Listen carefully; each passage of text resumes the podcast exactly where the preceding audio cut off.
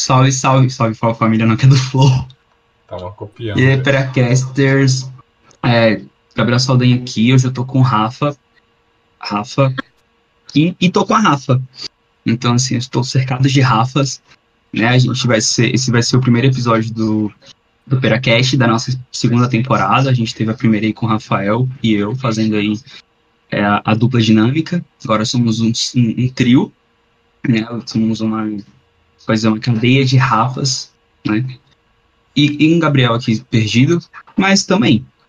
É, enfim, vocês se apresentem aí de novo, né? E segue o bonde. Oi, gente, então, eu sou. Já pulei já a Rafa, mas é.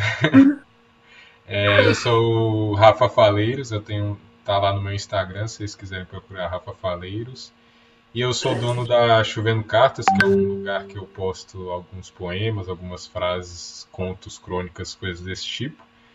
E também tem um canal no YouTube aí sobre a minha vida aqui na Irlanda, que para quem não sabe eu tô morando aqui, mas que é um canal que tá morto aí, eu não, não sei se vou voltar tão tão tão logo, mas é mas é isso. Agora Rafa. Oi, gente, meu nome é Rafaela Maria. Eu sou a única que está em formação ainda na universidade aqui, não sou formada ainda. É, sou a dona do Catabas e Instagram literário. E também sou uma das mediadoras do Clube de Leitura Caliandra, que é um projeto de extensão da UNB. E é basicamente isso. É top demais. E tá. Essas coisas, que a gente, é essas coisas que a gente tem que treinar ainda, como que a gente vai fazer para quem falar na hora, sacou? Então, Aí tem um convidado falando, chega o convidado e fala: Oi, gente, eu sou convidado, eu faço isso e isso, eu sou maravilhosa. E aí E quem é vamos que... falar sobre a planta. E depois quem é que começa a falar depois que o convidado se apresenta? Então, gente, antes de, você antes de você responder, a gente, esse aqui está sendo um episódio que a gente está meio que inaugurando a nova temporada do Peracast. A gente já teve alguns episódios com amigos nossos que já fazem parte dessa comunidade, né? Vamos dizer assim. É o semente, né? É, que a gente chama Semente. de, de semente para ser justamente uma alusão a uma pré-temporada, né? Antes da fruta nascer. E... Mentira, eu chamei, de, eu chamei de semente por causa do, do Armandinho, aquela série de música de 2009, que ele canta semente, semente, semente, semente. Nossa. Nunca ouviram? Não, Foi por causa disso. eu criei eu significado absurdo aqui e tu As desvirtuou. coisas são mais simples, as coisas são mais simples. Pode continuar, Resultado. Rafael, desculpa. E aí, aí a gente- esse primeiro episódio está sendo para abrir essa nova temporada, mas para a gente também mostrar o processo criativo aqui do negócio, porque a gente ainda está iniciando esse processo, né? ainda mais que vai ser um programa ao vivo. A gente vai estar meio que construindo junto com vocês toda a dinâmica aqui. E, e é isso. Aí esse primeiro episódio a gente quer apresentar um pouco mais ou menos como vai ser, o porquê de a gente estar criando esse programa e tudo mais. E, para início de conversa, o Saldanha pode falar, porque ele que criou todo o manual da marca, estratégia, não sei o que mais. Se quiser falar um pouco do porquê que a gente resolveu criar esse projeto. Então, a gente criou, o Pera foi criado, né? Eu acho que em 2018, com o Rafael até, que a gente criou logo, logo o Peracast. E aí o Peracast teve uma temporada muito legal, a gente teve um convidado, que eu achei que a gente não ia conseguir nada, a gente teve um convidado. A gente alcançou muita gente, assim, muito, muito mais do que eu esperava alcan- alcançar na época. E aí a gente parou. Vários motivos, né? A pandemia chegou, todo mundo ficou na bad. E aí a gente agora em 2020 eu voltei sozinho com, com newsletter pra galera. E aí acabou que. Como é que eu tô me ouvindo aqui no, no negócio? E aí uma galera assinou a newsletter, tipo, uma galera que eu falo, tipo, 10 pessoas. Aí eu falei, ok, produzir pra 10 pessoas é melhor que produzir pra nenhuma. E aí chamei o Rafa pra ajudar. Aí o Rafa trouxe mais tipo, duas pessoas. Aí eu chamei a Rafa pra ajudar. Aí a Rafa trouxe, tipo, 65 pessoas. Falei, beleza. Tô puxando mais um Rafa. Vai vir tipo 120, tá vendo que o bagulho vai aumentando? Eu acho que é legal a gente chamar mais um Rafa, aí você vai no cartório e troca seu nome pra Rafa também. É, Vai ser 4 R's o nome do bagulho. E, e aí tamo aí, velho. E aí a gente criou basicamente para compartilhar conhecimento, sabe? Tipo, eu curto muito a parte de filosofia, a parte de ciência, de estudo, o Rafael é mais acadêmico e de pesquisa, estudo também, a Rafael é mais literatura brasileira e contemporânea e antiga e clássica e Putz, esqueci o nome da... e literatura e literatura. E cinema. Eu esqueci, é. o nome da, eu esqueci o nome da mulher que é. Ah, e Lígia Fagundes. Literatura e Lígia Fagundes. Yeah. E o Rafael Clarice Lispector. E eu sou. Ninguém, eu não curto, não tenho autor preferido. E o Val Harari. É. é salve Harari. É nosso amigo. Salve Lígia Fagundes. Salve Clarice Lispector. A Clarice agora deve estar olhando para cima e lembrando da gente. Enfim. Que isso, que horror. É. A... Brincadeira, salve, Clarice. Eu entendi essa piada aí. Entendeu? A gente sabe qual é seu escritor favorito. É aquele nosso amigo lá. Ah. Ele é maravilhoso. A gente já, já começa eu, com eu, shade. Eu amo. Já começa com shade. Eu o amo. Se você estiver vendo e sabe que é você, me manda uma frase, cara. Por Caraca, favor. aí acabou já, uma... já. É, mas uma frase é suficiente para ele fazer um poema. Nossa. Explanou total já. Fala aí qual que é a sua página, Saldanha.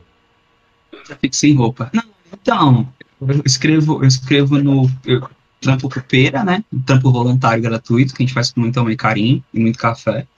É, eu trampo numa poeta, que são frases bonitinhas sobre várias coisas interessantes, né? Levemente inspirada em algumas pessoas, mas em conjuntos de pessoas, na verdade. E é isso, velho. Tamo aí e vamos criar. Tamo criando o Pera agora live. Vamos chamar a galera para participar. Inclusive a Rafa, a Rafaela Maria, tem uma pessoa maravilhosa que eu gostei pra caralho do formulário. Eu sei que você não tá vendo isso, meu parça, mas eu já gosto de você. É, que eu vou passar para Rafa agora. Para mim ela tá embaixo, mas na live ela tá aqui. Então, Rafa, fala aí sobre, por favor, fala sobre o Labs, Labs, sobre os lábios. Então, gente, é, é, o Labs é um. Eu não sei como encontrei na internet. Eu acho que foi por meio de um amigo meu que ele tem essa pegada de vamos apoiar artistas independentes, em especial escritores. E eu falei, ah, também vou entrar nessa onda porque eu acho justa a luta, né? E aí, desde então, venho traçando comentários sobre a apoio é, artistas independentes, apoio escritores independentes, editores independentes. E o Marcelo Labs é um é um sulista, né? Ele nasceu lá no sul, se eu não me engano, em Blumenau. E ele já foi premiado com vários prêmios por conta do, da, do livro dele Paraíso Paraguai. Só que o mais significante, eu acho que foi ele ter sido nomeado para receber o prêmio Jabuti, né? Então ele ficou bastante conhecido com essa premiação aí, por Paraíso Paraguai. E aí, ele já lançou Enclave, Paraíso Paraguai, Três Porcos, agora Amor de Bicho, que inclusive vai chegar aqui em casa alguns dias, poucos dias, eu acho, que é a, nova, a mais nova edição dele. E seria legal chamar ele aqui porque a gente vai falar sobre essa questão de um artista que criou uma empresa, que no caso é a Caia Ponte, que é, a, a editora dele. É, pelo menos anualmente, ele está publicando uma obra, porque é questão de sobrevivência mesmo. E a gente até relembra um pouco de como era a vida da Clarice Lispector, né? Que era sobreviver por literatura mesmo. E então, é, é isso. Eu acho que seria muito importante chamar ele, porque ele também traz uma. Ele mistura história, pelo menos em Paraíso do Paraguai. É, ele mistura história com, com poesia e ao mesmo tempo música e sabe, fala sobre aquela criação de cultura, mix, mix cultural mesmo que tem aqui no Brasil, sabe? E aí você fala, ah, então ele é um artista que fala sobre história, fala sobre questão política. Não. Quando você vê Amor de Bicho, por exemplo, que é o que ele vai postar, é uma coisa totalmente sexual, é uma parada muito mais é, é, sentimental e tal. E, e aí você vai pro Enclave, Enclave é totalmente poético. E Três Porcos, que é o que eu li ano passado, é uma leitura assim. É, eu, eu chamo de literatura vingança, né? É uma literatura feita por vingança e para a vingança dele com os porcos. Tá aí uma, um motivo para vocês lerem, né? Que se trata, um livro se trata de vingança. Então, você me ganhou quando você me ganhou quando você falou de putaria. é o novo livro dele, então saiu da pré-venda, mas ainda tem como adquirir. Eu tô aqui fazendo merchan pra ele. mas, é, e assim, o que eu acho interessante do Marcelo é que ele não fica só num tipo de literatura e numa linha narrativa apenas, sabe? Cada obra dele mostra. Foi uma coisa que até eu conversei com ele, né? Conversando com ele, eu falei: cada literatura sua, eu tenho. Eu tenho um entendimento de uma parte da sua vida diferente como se cada livro que ele fizesse, ele explorasse uma parte da vida dele, dos sentimentos dele, do que ele pensa, do que ele acha. Então, nossa, eu acho que ele é um artista completo. Ele é super acessível também, então eu acho, eu fiquei muito, muito feliz. Não sei nem como é que eu vou me portar aqui nessa live com ele quando ele entrar, né? Porque eu sou fã. E fã comete burrice, né? Mas tudo bem. Eu, eu estou muito animada para essa reuniãozinha com ele. E você que Tem roupa vai... pra isso. E você que vai conduzir, inclusive, essa. Não, por mim eu só ficava aplaudindo aqui. Ele falava, oi, eu. Vai ter as Na verdade, Rafa, a gente, a gente trouxe aqui o Gustavo. O Gustavo, a gente trouxe aqui o Labs. Labs, entra aqui, tô brincando. Ele tá na sua casa. Brincadeira, brincadeira. Olha Ele só. tá. Porta- Você abre a porta e vem um Labs? Oi, Rafa. Caraca. Bah, é, é, ele é do sul, né? Bah, oi, Rafa. Ah, Rafa.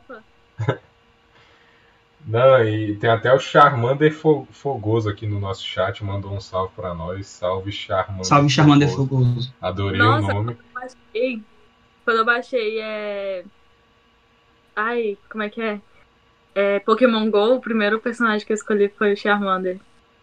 Foi Então- fogo, mas você, você botou Charmander Fogoso? Então você é o Charmander Fogoso. Não, Descobrimos, descobrimos o Charmander Fogoso. Então olá, Charmander Fogoso. Obrigado por nos.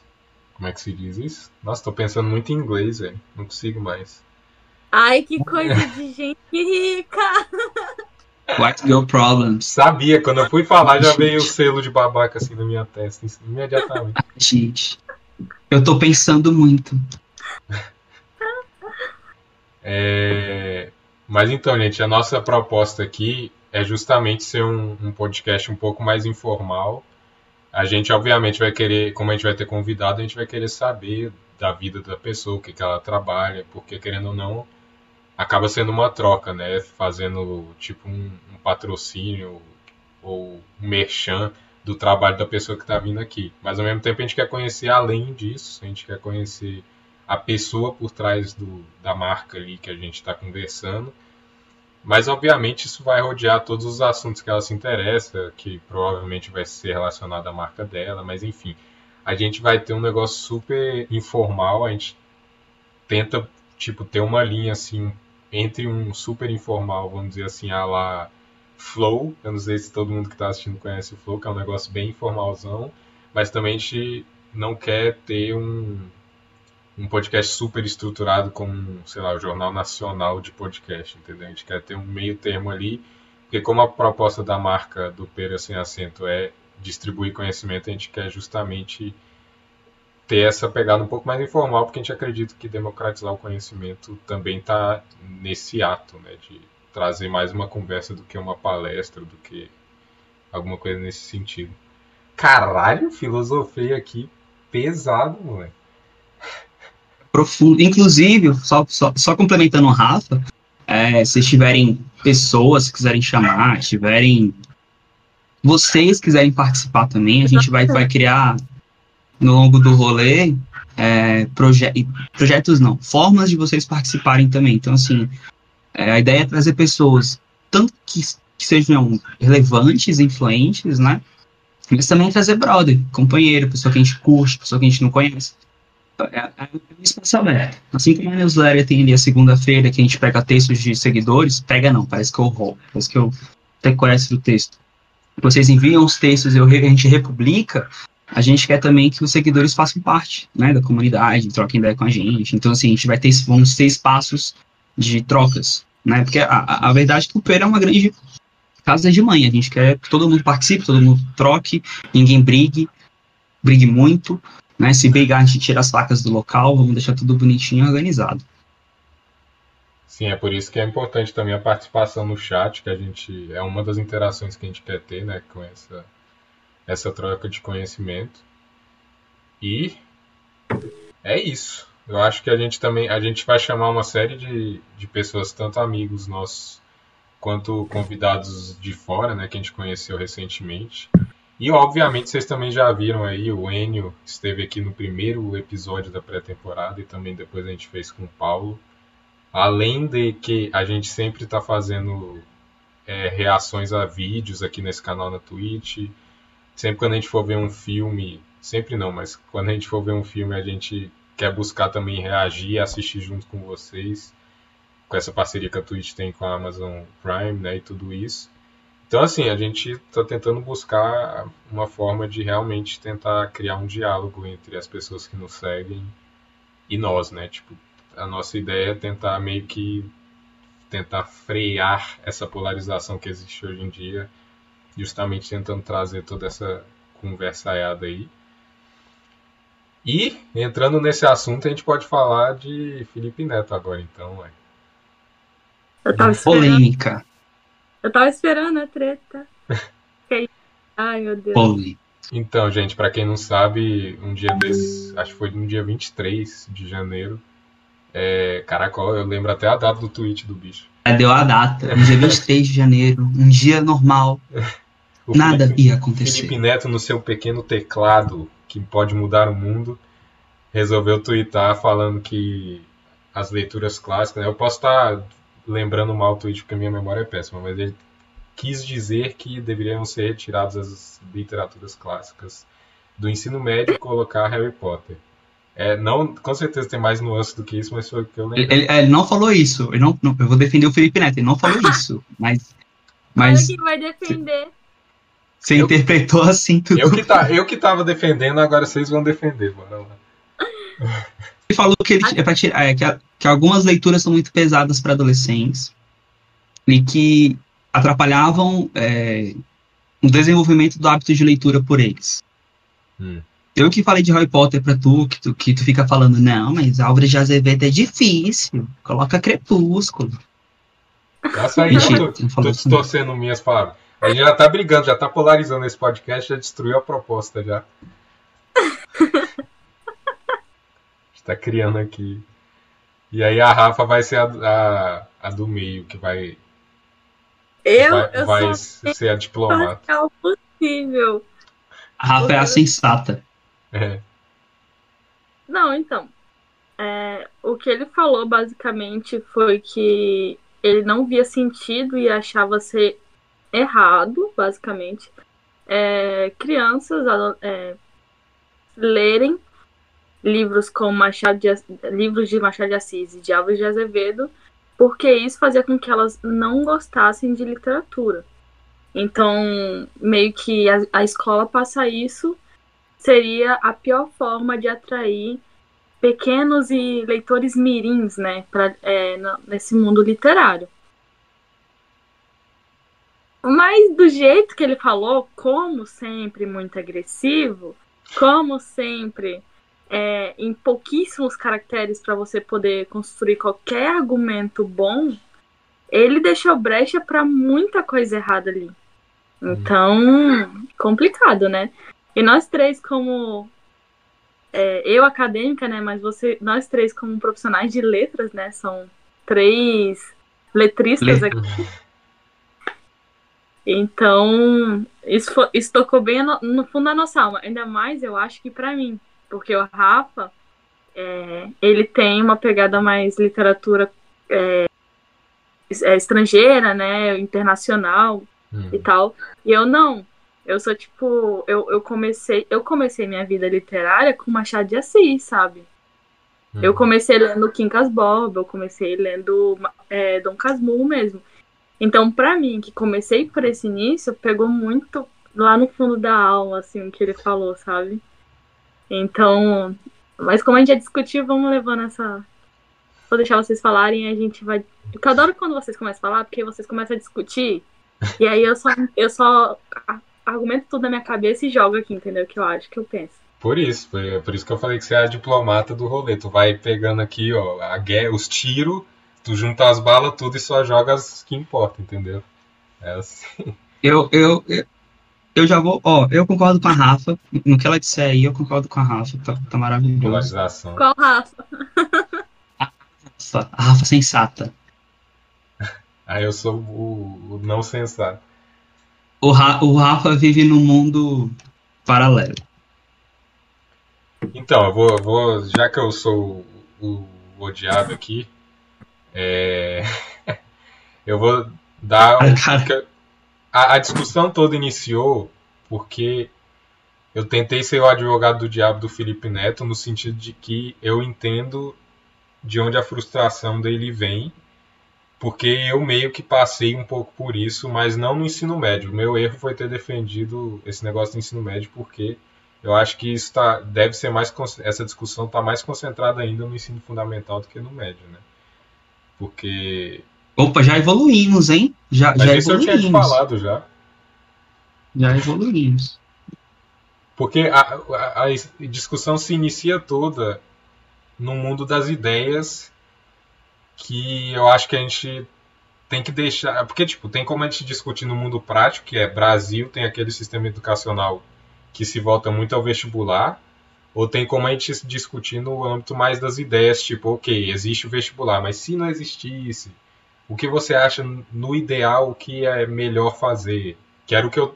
A, a treta toda entre mim, entre eu e o Saldanha, se iniciou porque eu estava nesse mundo das ideias e o Saldanha estava pensando mais no mundo prático que existe, que é o mundo de vestibular.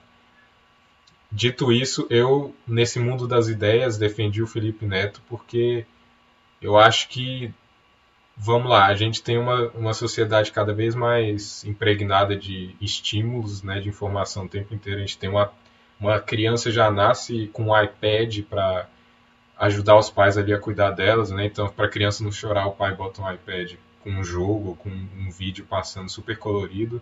Aí imagina, essa criança de, sei lá, dois, três anos já cresce com oito anos e entra no ensino fundamental tendo que ler leituras pesadas. Tipo assim, eu não vou me lembrar se eu tive que ler Machado de Assis especificamente, ou Álvaro de Azevedo, enfim. Mas eu tinha que ler alguns certos clássicos lá por exemplo, na que eu me lembro é tipo sexta, sétima série, que hoje em dia é sétimo ano, oitavo ano, né? Que me traumatizaram profundamente, saca? Aí a sorte foi que eu, pelos meus privilégios, tive sempre em escola particular. E aí na escola particular o professor tem um pouco mais liberdade de, sei lá, é, colocar outras leituras, né? Então eu já tive professor que colocou a adaptação dos Miseráveis para a gente ler, enquanto a gente tinha que ler o clássico brasileiro lá, o que ajudou a ser menos traumatizante, porque a gente tinha um estímulozinho diferente, né, um, um pouco maior. E aí depois a gente teve outra época que a gente pôde escolher um livro, ou deram um livro pra gente que era um best-seller super grande, acho que era daquele Rafael Dracon, né, que é um escritor brasileiro de fantasia. Então, assim, eu defendi o Felipe Neto nesse sentido, de entender o porquê que esse tipo de literatura talvez fosse incentivar os jovens a lerem. Aí o Saldanha entrou com o argumento que na prática isso não funcionaria, porque, enfim, a escola não está aí para formar leitores. Enfim, agora diga o seu ponto, Saldanha. Nossa senhora, a escola não tá aí pra formar leitores, velho. Ué, tu falou Caraca, mano, o cara pegou meu argumento e. Caraca, velho. É o que tu faz direto, meu irmão. Tu, faz, tu fez isso no início do episódio com o meu argumento. Ai, como é bom isso. Então, é, saindo de um lugar de privilégio do Rafael e vindo aqui pro, pro chão, pra parte pobre aqui do rolê, é, parte vida baixa, eu passei fome, né? mentira, Deus me livre. É, então, diferente do, do, do Rafael, eu, eu fiz escola pública, né? E, assim, meu sétimo ano, sexto ano, eu estudei, eu li Draguinho na sexta série, não foi uma leitura pesada, eu não tive contato com literatura pesada no ensino fundamental. Pesada que eu falo, assim, clássicos, né? Então, e sempre as leituras que a gente tinha eram leituras muito bem, foram leituras muito bem é, encaixadas no, no cronograma da, da disciplina. Então, assim, eu li, eu li Draguinho, né, que é um livro que me marcou muito, porque ele, época ele custou 25 reais, eu acho. Por isso que ele me marcou. E nem sei onde ele tá hoje. E é um livrão sobre um, um, um dragãozinho, assim, tipo um patinho feio, só que dragão. E a professora criou todo um contexto para a leitura do livro acontecer, incentivou, trabalhou o livro um bimestre ou dois, foi, foi um bagulho muito interessante. E foi esse contato que eu tive de literatura no fundamental. Eu até tinha uma matéria de literatura, mas ela era muito zoada, tipo, era pra, a gente pegava o livro na biblioteca e lia em sala de aula e depois apresentava um resumo sobre o livro para classe. Então, assim, era super merda. E a crítica do Felipe Neto foi direcionada mais para o ensino, pro ensino médio. E um dos argumentos que eu estava usando, que eu ainda vou defender bastante, é, eu, eu aprendi outros no decorrer da semana para me preparar para discutir com o Rafael, estão anotados aqui. Mas, assim, um, um, dos argumentos que eu mais gosto é que, como é que eu vou ensinar uma escola literária para o meu aluno, é, escola clássica, modernista, e não vou passar Dom Casmurro para mostrar para ele as características daquele período, entendeu? O problema todo é esse. Eu vou pegar, vou falar de modernismo, eu vou pegar o, o, texto do 50 Tons de Cinza. Ah, imagine Bentinho no lugar do Gray. Imagine. É... Esqueci o nome da menina. Anastácia. Ah, tá. Do, é, do 50 Tons de Cinza. Do Casmurro. Imagine a Capitu no lugar da Anastácia. Bentinho bateria na Anastácia. Entendeu? Tipo, não tem como fazer isso, velho. Mas tudo bem, cada um defende o. Cada um defende o que tem que defender. Eu entendo o Felipe Neto ter dito isso, porque são leituras pesadas, elas precisam ser trabalhadas com os alunos e não jogadas nos alunos. Porém, igual a Rafaela lindamente pontuou, é, são 240 caracteres. Entendeu? Você jogar uma faísca lá com o potencial explosivo que o Felipe Neto tem, é muito arriscado. Influenciando criança influenciando criança pro mal. É foda. Por isso que eu não assisto Felipe Neto aqui em casa. Mentira, mentira. Ah. Felipe Neto tem, tem um lugar no meu coração. É, mas assim, é muito complicado você ter um, um, uma discussão saudável em 250 caracteres. Ele até fez uma retratação é, que ele fez uma threadzinha lá falando, explicando o que, que ele falou aquilo, falou do sistema de ensino, de educação como um todo. E assim, a gente aprende isso na faculdade. Sobre sistemas de ensino, sobre como o ensino pode melhorar. A Rafaela deve estar aprendendo agora, já deve ter aprendido. Mas assim, você abre a sala de aula, tem como usar. Escola pública, principalmente. Você não tem como você usar. Você não tem, tipo, metade dos equipamentos que você tem numa escola particular, por exemplo, em cada sala, você não tem numa escola pública. Então é tudo muito mais difícil. Mas, Rafa, de escola é, o que, que você acha, Rafaela? O que, que você acha sobre, sobre todo o problema? Não, então foi o que você falou. Na faculdade a gente tem a gente estuda num plano das ideias mesmo, assim. Não tem questão. É, dificilmente a gente vai encontrar uma saída que consiga abraçar todos os problemas que nós temos no meio escolar, né? Então, poxa, ele fala isso daquela forma, foi o que eu falei para vocês. Eu senti como se ele estivesse demonizando a nossa classe, né? É, demonizando o, os professores, como se fosse fossem nós que quiséssemos estar lá falando de Machado de Assis. É... Não, gente, ó, não, o Rafael não é fã do Felipe, viu? Olha aí o que, que tá acontecendo aí contigo. O que, Vai... que é isso? Eu não sou fã do Felipe, não, gente. Eu sou o maior hater desse bicho. O, Saldanha é mais fã dele do que eu. Eu aponto toda hora as hipocrisias dele. Eu só. Eu só de vez em quando dou uma defendi, defendo um argumento que ele possa dar no sentido de fazer algum sentido, mas eu não. O bicho é o maior hipócrita do planeta Terra, não tem como não. Mas em relação ao, à questão do, da thread, né, que a gente conversou, é, eu, eu acho que é muito complicado, porque eu li essa thread e, tipo, cara, ele não, ele não argumentou nada. Ele falou, ah, muitos autores é, acham que isso é, é errado, ou acham que isso é a pior forma de trazer um aluno para literatura.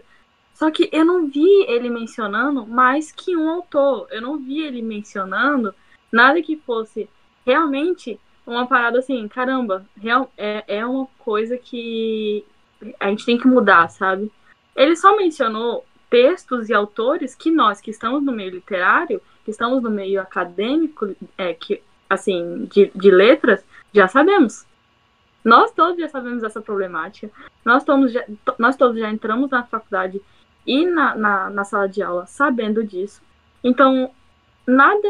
Ele só. Sabe aquela, aquele, aquela pessoa que ela não quer ajudar e também não quer, e não quer fazer nada? É, ela só quer jogar um shade ali pra causar, tipo, comoção. Foi basicamente isso que ele faz, porque ele vive disso. E aí já é uma opinião pessoal minha. Ele vive de shade. É. E, e a partir do momento que ele. E, e, tudo bem, quer falar de, de outros youtubers, quer criticar todo mundo, pode fazer isso, sabe? Agora, quando você vai criticar uma classe que historicamente já é desvalorizada, que é a, a classe de professores, quando tu pega uma matéria que já é marginalizada, que é a literatura, porque literatura nunca é uma matéria única. Dificilmente tu tem numa escola literatura sozinha. Literatura é sempre acompanhada de português ou de interpretação de texto ou redação. Nunca é tipo só literatura. E quando é, é numa escola particular que tem muita grana para poder bancar isso, que é mais um professor. Então, ele pega uma classe que já é já já tá assim recebendo bem pouco. E ainda pega uma, uma, uma matéria que já é marginalizada e fala aquilo, ele termina de pisar na gente com força. Porque ele tá basicamente falando: Hum, criancinhas que me seguem. Sabe aquele professor de literatura? Ele é um babaca. Não confiem nele. Tudo que ele passar para vocês lerem é muito difícil, vocês não vão gostar. É essa a impressão que eu tenho, entendeu? Então, eu acho que o que ele fez foi um, um serviço, na real. Ele, ele já criou uma. Ele criou uma resistência, né? é, na leitura dos alunos. Se já não existisse, como se já não existisse. É, eu acho que isso. Na verdade, dá... que aluno nem lê. Dá pra conectar. Ser sincero, com... aluno tá pouco se fudendo, mentira. Dá pra conectar com o negócio do Castanhari lá também, que eu defendia. e o Saldanha. Você soube dessa, Rafa, dessa treta do Castanhari? Do. Que ele fez uns vídeos de história lá e ele não colocava os créditos o Rafael tem uma queda por Felipe. Não é Felipe o Rafael. Não, pois que é, é porque ele. Como é que é que foi mesmo? Ele tem uma série de vídeos de história lá, né? E. Oh. Aí... Ai, ai. ele tem uma série de, de vídeos de história lá que, eles, que ele bota um. Que a única coisa que ele bota é o nome do historiador que ajudou ele a fazer o roteiro. roteiro. Ele tipo bota consultoria e bota o, historiador ou a historiadora lá que ajudou. Aí a galera começou a cobrar dele falando, sim, mas cadê as fontes para esses seus relatos históricos aí, tudo? Essa versão da história que você está ensinando para a gente é de acordo com quem, não sei o quê. E, e, é a mesma, a mesma discussão, né, de, de talvez não respeitar tanto a academia ou os pesquisadores da melhor forma possível. Mas aí entra na parte que eu sou advogado do diabo, que é os caras são os comunicadores, tá ligado? E, e, e, a proposta deles é tentar comunicar em massa mesmo. E isso, querendo ou não, você vê isso em Discovery Channel, em History Channel, nesses canais todos que, que tentam propagar o conhecimento, que tem essa falha, né? Sempre. Que nunca dá para botar todos os parênteses e asteriscos que existem na academia, né? Porque, querendo ou não, se você tem um, um orçamento limitado ali, um tempo de tela limitado, e você tem que dar o que você quis dar, o que o editorial, o produtor, o diretor daquele produto quis passar. Então, por isso que eu defendo mais ou menos, no caso Castanhari, nesse negócio dos vídeos de história. Porque, beleza que ele falou que ia colocar os créditos com todas as fontes historiográficas até o final do ano passado. Não fez, aí já perdeu meu respeito completamente. Mas não fez, não fez e saiu do Twitter. Excluiu o Twitter. excluiu o Twitter. E o que foi mais não grave. Só não fez, excluiu o Twitter. O que foi mais grave também é que ele desrespeitou os professores, né? Naquela fala dele lá, que foram cobrar ele justamente disso e ele falou, como é que é? Só vocês acham que só acadêmico pode transmitir conhecimento, alguma coisa assim, né? Existem apresentadores que não são necessariamente da academia ou professores e apresentam conhecimento. Beleza, isso existe, mas aí o bicho não, não, prestou nenhum tipo de crédito a professor e tal. Mas enfim, é, no caso do conteúdo dele, eu sempre eu tive professores nas minhas escolas no ensino fundamental, não acho que chegou a ser no médio já, que utilizavam, saca, o, o, conteúdo de aula de história dele como um complemento à aula que, ele, que o professor estava dando. Então por isso que eu meio que cresci com um respeito grande assim por ele, e aí por isso que eu fui defendê-lo quando o Saldanha foi foi criticar. Ah, mas, mas se, serve, se serve de se serve de, de consolo, eu gosto do Castanhari. Eu não, eu não tenho nada contra o Castanhari. Eu acho legal. Eu acho que é, se você se propõe a fazer um conteúdo histórico sobre um, sobre um tema, um contexto histórico, um tema sobre a história, um, um recorte histórico, você se propõe, a, se propõe, que ele faz isso, ele se propõe a explicar um assunto da história. Então, eu vou falar sobre Hitler, eu vou falar sobre fascismo, vou falar sobre comunismo. É, você tem que trazer as referências. No mínimo. Calma que meu cachorro tá latindo e o Gary tá passando agora. Mas enfim, você tem que trazer as referências. Sim, mas eu acho que é porque é complicado. É o que eu falei, velho. Tipo, o ideal seria isso mesmo. Tanto que tem criadores de conteúdo que fazem isso, né? Tem uma série aí, tem uma, uma mulher de um canal que chama Tese 11, eu não sei se vocês já ouviram falar que ela faz tipo aulas sobre marxismo e tal, que ela sempre bota as referências. Comunista. Comunista, petista. Ela bota as referências no final. Tem na área de biológicas tem o Pirula, que é um, um biólogo, biólogo lá que ele sempre bota referência no final também. O próprio Atila, né, que está famoso agora por causa da Covid, bota referência. Então, realmente, eu acho que que dá para trabalhar isso, mas ao mesmo tempo, sei lá, Discovery Channel nunca botou, sabe, referência e tá lá um monte de gente assistindo, por isso que eu fico meio, sabe? Mas eu entendo hoje em dia mais a crítica e, e por isso que eu fiquei puto quando o Castanhari excluiu o Twitter dele, por preguiça de botar essa referência. Mas, retornando ao Felipe Neto, é... Calma aí, calma aí, eu tenho. O Gary passou aqui, o Gary passou. Ah, tá, tava esperando. Por isso que eu comecei a falar mais que eu tava esperando. Tá. É, não, porque assim, as referências, elas não servem só para serem referências. Tipo, no sentido que eu falo assim, ah, em quem eu me baseio. Ela também serve para você ir lá na, na, fonte e estudar na fonte. Entendeu? Ah, mas o Discovery não tem referência. Mas o Discovery põe o cara lá. Ele entrevistou o cara. Entendeu? Ele põe um especialista que faz estudo nisso para falar. Eu não tô falando que o Felipe Neto não possa falar. Ele pode, tem todo o direito do mundo, o canal é dele e tudo mais. Mas assim, você tem que jogar na, na roda de onde você tirar essas informações. Se você está se propondo a discutir um assunto desse. Porque aí, aí, por exemplo, o professor usa o vídeo na aula dele. É um argumento que ele usa bastante. Não, porque os professores usam meu vídeo, meus vídeos são bons. Papá. Não seria mais legal o professor também usar os vídeos e as referências? Usar os artigos, trazer os artigos, trazer as pesquisas, trazer a. De que buraco o Felipe Neto tirou aquilo? Porque, por exemplo, fazendo uma, uma, uma analogia, uma comparação idiota. Mas, pô, se eu for, se eu for apoiar o Felipe Neto, que joga lá no, no, na descrição, ah, me baseei consultoria de é, Sarah, Sarah, Sarah Connors é, e como é que é o nome? Kakaroto San. E eu acreditar que aqueles são pesquisadores, que podem ser, eu vou ver um canal de terraplanismo, terraplanista, e vou ver lá na descrição, ah, consultores. Deus e, e, e Gênesis. Gênesis e vou engolir 10, também. É, Gênesis 10, 1. E vou engolir, porque não, eu não tenho como ir mais a fundo, porque o, o vídeo parece que ele encerra ali o assunto. E, e, no meio acadêmico a gente não tem esse costume. A gente vai fazer um artigo no meio acadêmico, tem que ter referência. Você não pode tirar nada do, do, do seu reto. É, você vai fazer um TCC, tem que ter tipo, duas, três páginas de referência porque você tem que embasar o que você fala. Né? E é uma coisa que a gente não está fazendo hoje em dia, é embasar o que a gente fala. A gente está tirando informação do nada, transmitindo e encerrando. Entendeu? E fica muito no achismo também, esse é, esse é o perigo.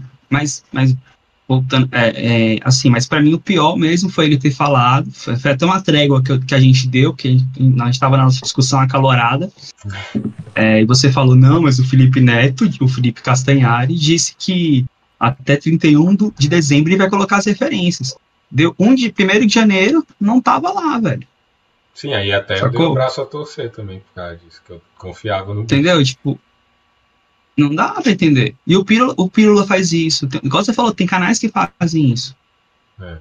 Porque assim, aí fica aquela discussão. O Felipe Neto, ele quer transmitir. Ele quer fazer um conteúdo de entretenimento ou ele quer transmitir conhecimento? Entendeu? É, é, é um rolê complicado, velho. E não é como se a gente estivesse julgando. Porque assim, eu entendo. É, tem muito. Eu que tô nessa área de book grande e tal. Tem muita gente ali que não faz letras como eu faço, mas que falam sobre literatura lindamente. Falam sobre literatura de uma forma que eu, às vezes, gostaria de falar, achar que é muito mais democrático e acessível. É, a academia, ela tem esse, esse problema, né? A gente ficou muito ali na elite, e agora que a gente está começando a, a abrir espaço para novas vozes, para vozes que são mais humanas até, assim. Porque tem muito. Porra, é, eu, o Rafa e o Gabriel, já, a gente já entrou em contato com um professor que é uma múmia. O cara nem se está em pé mais, sabe? E. Beijo, professora. Oh, desculpa, falei quem era. hum. e, e assim, é, em especial, eu e o Rafa, a gente já pegou a matéria juntos que o professor. Perfeito. Aquele professor, se eu entendi alguma coisa de. Eu juro, eu acho que teve uma coisa que saiu dessa aula comigo. Que ele falou que quem lê clássico não precisa de autoajuda. É, nossa, ele falava isso toda a aula. Isso ficou na minha cabeça por tanto tempo e eu vim entender depois do que ele falou. E era até uma das coisas que eu ia falar aqui sobre essa questão do Felipe Neto lembrei desse professor já na hora que eu acordei, eu falei assim, hum, eu lembrei agora do que ele falou. E aí. Que é... impacto que ele teve, moleque. Não, é que eram umas aulas tão boas, tão boas, assim. o Rafael ia no banheiro e voltava no final da aula. E ela, e ela, depois que eu fui descobrir que ela achava que eu sempre ia fumar, que ela achava que eu voltava Sim. chapado pra. pra... É, tá vendo? O Rafael tem um olhinho caído assim, tá vendo? Rafa tem, Rafa, Rafael tem uma cara de maconheiro. Aí ele saiu da aula, tipo, ah, vou ver ele no banheiro, né? Aí ele voltava com esse olho baixo, eu, eu olhava para minhas amigas e falava assim, hum, esse cara tava fumando lá fora, porque ele no chão. No Aí. Chão. Ai, meu pai tá vendo. Mas enfim, daquela. É brincadeira. Beijo o pai da Rafa. Ninguém aqui fuma, não. Todo é, mundo aqui é, é saúde. Só zoeira, só. É mesmo. Só zoeira. Aí. Tem essa questão. Tem essa questão é, democrática, né? Que a literatura, por muito tempo, ela. Uma... Por muito tempo não, ela ainda é uma coisa muito elitizada. Pô, pra você comprar um livro, tu tem que ter no mínimo ali um dinheiro todo mês, só pra isso. Eu ou você tem ou você tem que participar do concurso na Rapoeta lá que nós estamos sorteando gift card então entra no perfil da Rapoeta, segue o Rapoeta, segue a Rafa, segue o. Segue a Rapoeta, segue o Catabas e segue o Chovendo Cartas, segue o Pera, comenta lá, e aí você pode ganhar 70 conto na Dark Side Books, que são muito bons. E você não precisa juntar dinheiro para comprar o livro, você ganha um gift card e você. O livro da Dark Side, gente. Que é muito bom. Mas enfim, parou. Merchan, Merchan. Acabou o Merchan. Vai, Rafa. mais bonita? É uma das mais, eu acho. Beijo, antofágica. É isso que eu ia falar, antofágica. Rafael não gosta mais de vocês, não. Que isso, antofágica é. Se eles lançar qualquer coisa, eu como.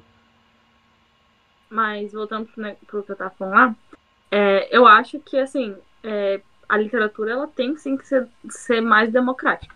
Ela tem que, a gente tem que democratizar ela. Não é à toa que eu saí dessa minha zona de conforto e decidi ir para pro, pro Instagram. Eu sou péssima nisso. Eu, eu me dou muito mal às vezes, sabe? E eu sofro muito também com, com a interação. Mas é a forma que eu tô encontrando de atrair mais gente pra literatura. Uhum. Então, assim, é, eu acho que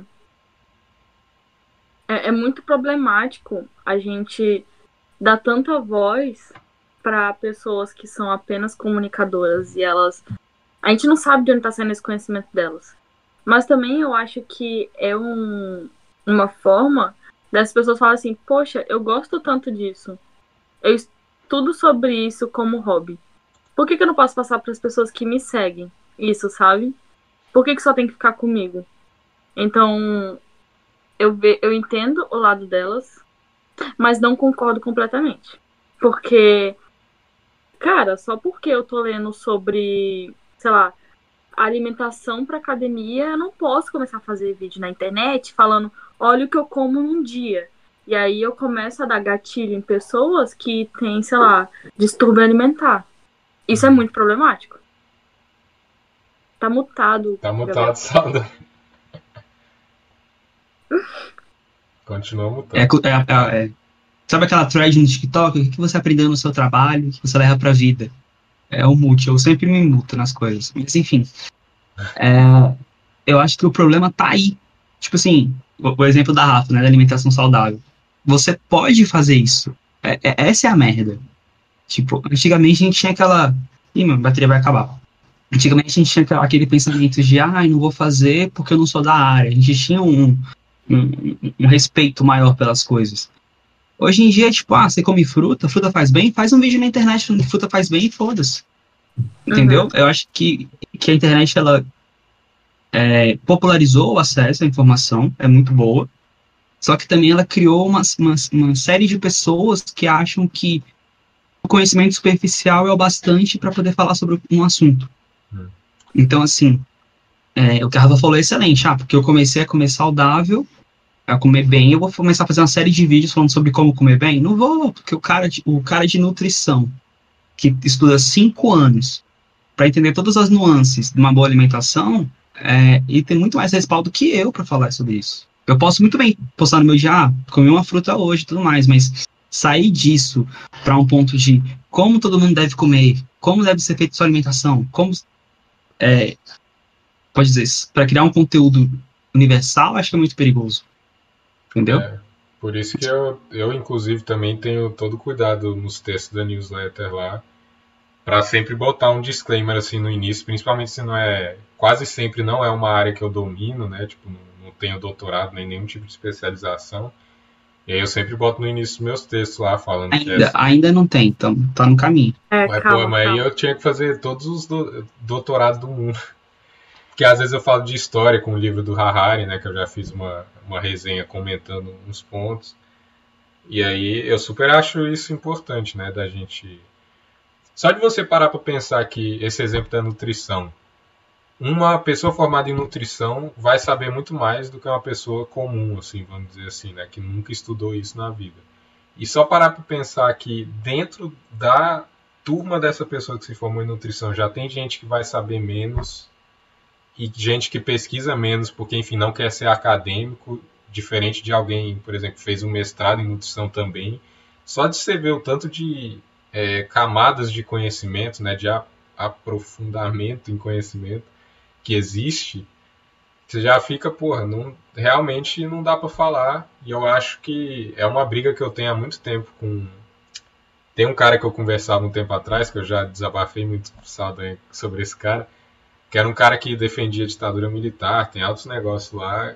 E era uma época do início do Peracast, inclusive, que a nossa ideia era justamente tentar criar diálogo com essas visões bem diferentes da nossa, né?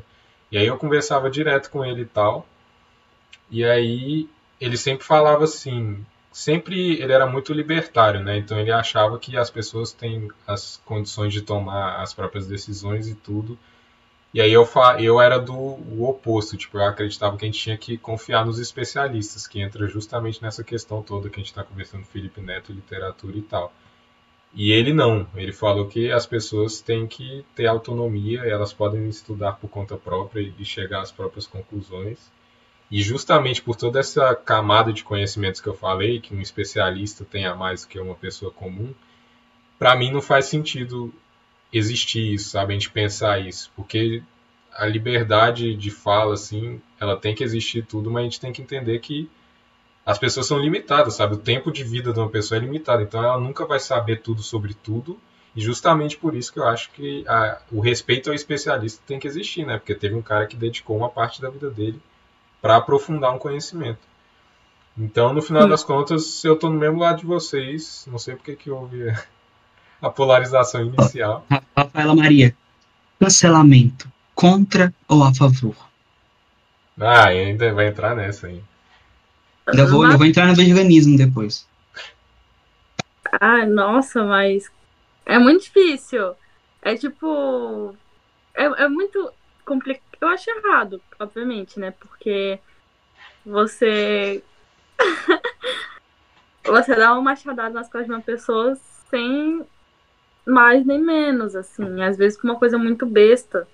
Eu acho que eu não sou contra o cancelamento, eu sou contra a banalização é, disso tudo, sabe? Como se ah, a pessoa não gosta, a pessoa disse que não gosta de tal de outra, eu vou cancelar ela, porque a outra pessoa é parâmetro para dizer se a pessoa é de, de boa conduta ou não, sabe? Uhum. Tipo, ah, só. Cara, nossa, eu, eu brigo com tanta gente, sabe? Se eu fosse ser cancelada cada vez que eu brigasse com alguém, porque aquela pessoa representa uma minoria, representa uma, uma maioria, representa qualquer cara de asa que ela quiser representar, eu tô ferrada. Entendeu? Então, é, eu, eu sou contra nesse sentido de, assim, é, eu acho que as pessoas elas estão se achando advogadas demais, juiz demais. Só que eu também entendo, porque às vezes não tem como a gente. Não, não dá pra gente ir lá e deixar que alguém denuncie ela e que alguém bote essa pessoa na cadeia, coisa do tipo. E tem muito cara, agora falando como mulher, assediador, e tal, e que a gente não tem como provar às vezes que aconteceu, porque, né, circunstâncias, às vezes passaram anos. E aí a forma que a gente tem de ver aquela pessoa punida pelo que ela fez com a gente é cancelar ela, é expor ela. Porque aí outra, talvez isso faça com que outras meninas não cheguem perto desse cara, ou que essas outras pessoas não vejam mais ele como o bonzinho, o bom moço e eu a vagabunda, entendeu? Então assim, eu vejo que é uma busca das pessoas por um por algo que o Estado não deu a elas ou que a vida mesmo não deu a elas, né? Então uhum. eu entendo o cancelamento em alguns pontos assim, alguns exposeds, né? Uhum. Mas tem uns que, cara, pelo amor de Deus, sabe? Tipo é, é, é, é um ódio em massa, entende? É, é assim que eu vejo. É, é uma rede de ódio em massa e e sei lá, eu acho tudo que tem a ver com ódio, essas coisas, eu fico meio assim, porque todo mundo aqui tá suscetível a fazer isso, sabe? A Exatamente. passar por isso. Somente a gente que tá botando a cara aqui, uhum. né? E. E a gente sabe que se a gente falasse o nome de um amigo que a gente tem, ia vir uns apoiadores querer bater na gente. Sim. Mas a gente não faz isso. Então, assim, ser cancelado por criticar um cara que não sabe fazer o que ele se propõe a fazer é complicado, entendeu? Sim. Então, sei lá. É, eu sou muito. Eu sou muito assim com cancelamento. Eu tento não cancelar ninguém. Tanto que nunca xinguei ninguém no Twitter a não ser o Bolsonaro, então. Bolsonaro é. Pode. Bolsonaro, me desbloqueia lá do no Twitter. Ele desbloqueou? Bloqueou. Sou bloqueado é, pelo, tá. pelo Jair. Pelo Carlos. bloqueado pelo Jair. Não, pelo Flávio. Não, mas o Carluxo que cuida do pelo... celular do Jair, então. Mas ele não, me, ele não me bloqueou. O Carluxo eu tenho acesso. Só. O Flávio me bloqueou primeiro. Eu lembro até hoje quando eu, quando eu me toquei. Era, e de tarde ele postou alguma coisa lá sobre sobre o Jair dar um cargo para alguém, alguma coisa. Aí eu tipo, comentei, ah, tem que dar cargo mesmo, né? Porque tem que livrar você da, da investigação. KKKKK. Mas, tipo assim, eu, eu, sou um comentário não verificado no meio de trocento, saca? E não tive nem curtida, ninguém engajou no meu, no meu negócio. Aí sentiu, à noite eu descobri que eu tava cancelado, que eu tava Você bloqueado, né? Bot que ele deve ter botado lá para cancelar. Ele bota as palavras-chave é. lá, te odeio. Aí, se você escreve te odeio, já... cancela. Não, aí mas... o Jair me bloqueou, não sei porque, não lembro, eu não lembro o motivo do Jair ter me bloqueado. Eu precisar uma vez um dia no Twitter, Jair Bolsonaro, eu tenho coração, não fala mais lá. não, mas eu Agora sou... eu só vejo Prince. Eu sou mais contra o cancelamento justamente por causa disso também, porque, tipo, eu acho que muito por conta da gente estar tá se escondendo por trás de perfis, né, que não necessariamente são a gente ali, a nossa expressão mais física possível, isso pode gerar uma série de complicações que eu acho demais, saca? A gente esquece que tem um humano ali do outro lado da tela. Isso que é uma, meu maior problema com cancelamento. A gente acha que a gente tem, a gente pode falar qualquer coisa da pessoa e isso gera gente recebendo ameaça de morte, a, a, a, internet é incontrolável, justamente por isso que eu sou contra o, o cancelamento. Porque já que não dá para controlar a meia dúzia, nem que seja a minoria, a meia dúzia de pessoas que vai ameaçar de morte, eu acho que não deveria ter de jeito nenhum, a não ser, por exemplo, a pessoa não concordou com o jeito que uma pessoa está se portando, deixa de seguir, vai cobrar, por exemplo, a empresa, sei lá, que você gosta muito e que apoia aquela pessoa. Por exemplo, eu estou vendo muito caso de veganismo que sempre, sempre aparece nesse programa, nessa pauta. É, tem gente, por exemplo, tem influencer que se diz vegano e que aí faz parceria com a Friboi, vamos supor assim. Acho que o Roberto Carlos fez um negócio assim, ele, se, ele falava que era vegetariano ou vegano e ele fez uma propaganda para Friboi, sabe? Nesse sentido, eu acho que boa, tipo, a pessoa seguir, deixar de seguir o Roberto Carlos e, sei lá, e cobrar a Friboi para parar de, de, sei lá, patrocinar o maluco, porque ele não tem nada a ver. Mas a partir do momento que chega a ser quase uma pena de morte virtual, que tipo a galera esse cara tem que sumir da internet, ele não pode ter carreira mais, tem que ficar pobre, não sei o que, vai morrer, desgraçado. Aí eu acho que é demais, sacou? É esse o meu problema todo com cancelamento. Porque sempre quando rola um cancelamento, sempre, sempre vai para um lado mais baixo. O próprio Felipe Neto, que é cancelado direto, o bicho já falou que mandou a mãe para fora do país. Porque gente mandou ameaça de morte na casa da mãe dele. Tipo assim, chegou carta lá, sei lá o que que houve. Então por isso que eu sou muito contra o cancelamento, porque ainda mais o Twitter que tem pouco caractere favorece muito, tipo, a gente ir para um mar de violência que é bizarro, tá ligado? Eu, eu, sou, eu sou a favor do cancelamento que o Rafael falou. Eu acho que o cara postou merda lá, a pessoa postou merda, a dona postou merda, o carinha falou merda. Para de seguir o cara, saca? Se for um bagulho muito. O caso da Gabriela, Gabriela Prioli, não, a Pugliese. Pugliese. A, a que aglomerou no meio. No começo da pandemia, ela fez uma festa lá, foda-se, trouxe um monte de coronavírus pro país. Supostamente, supostamente trouxe muito coronavírus pro país. Na festa dela, supostamente, um motorista do casamento morreu, pegou coronavírus e ficou na UTI. Supostamente, várias pessoas foram infectadas no casamento lá, que ela foi. Então, assim, e ela foi cansada em peso, perdeu muito seguidor e tudo mais, e começou a reclamar que estava perdendo seguidor. Isso, para mim, eu acho ok. Você fez, tomou uma atitude como pessoa pública que as pessoas não te apoiam, elas têm todo o direito de parar de seguir. N não tem um, um, nada que as impeça. Entendeu? Acho que até aí tudo bem. É, quando eles foram atrás das empresas para parar de patrocinar ela, patrocinarem ela, eu concordo também, porque, por exemplo, se eu tenho um, uma empresa que eu gosto, sei lá, eu, a Samsung patrocina ela, eu ia falar, Samsung, pô, eu gosto dos seus produtos, tu vai apoiar é, esse tipo de pessoa que vai vender a sua marca, ela que é a imagem da sua empresa, entendeu? Mas como, mas assim, eu falaria mais como um questionamento do que como uma imposição. Para de seguir, para de patrocinar, mas assim, eu, ok, perder patrocínio. É, são empresas privadas, elas não têm obrigação de, de serem boazinhas, elas querem lucro, elas querem dinheiro. Então, assim, se a influência faz merda e prejudica a imagem da empresa, acabou a influência. Está no contrato delas, eu acho. Né? Então, assim, esse cancelamento eu acho saudável. Eu acho é, no limite do, do aceitável.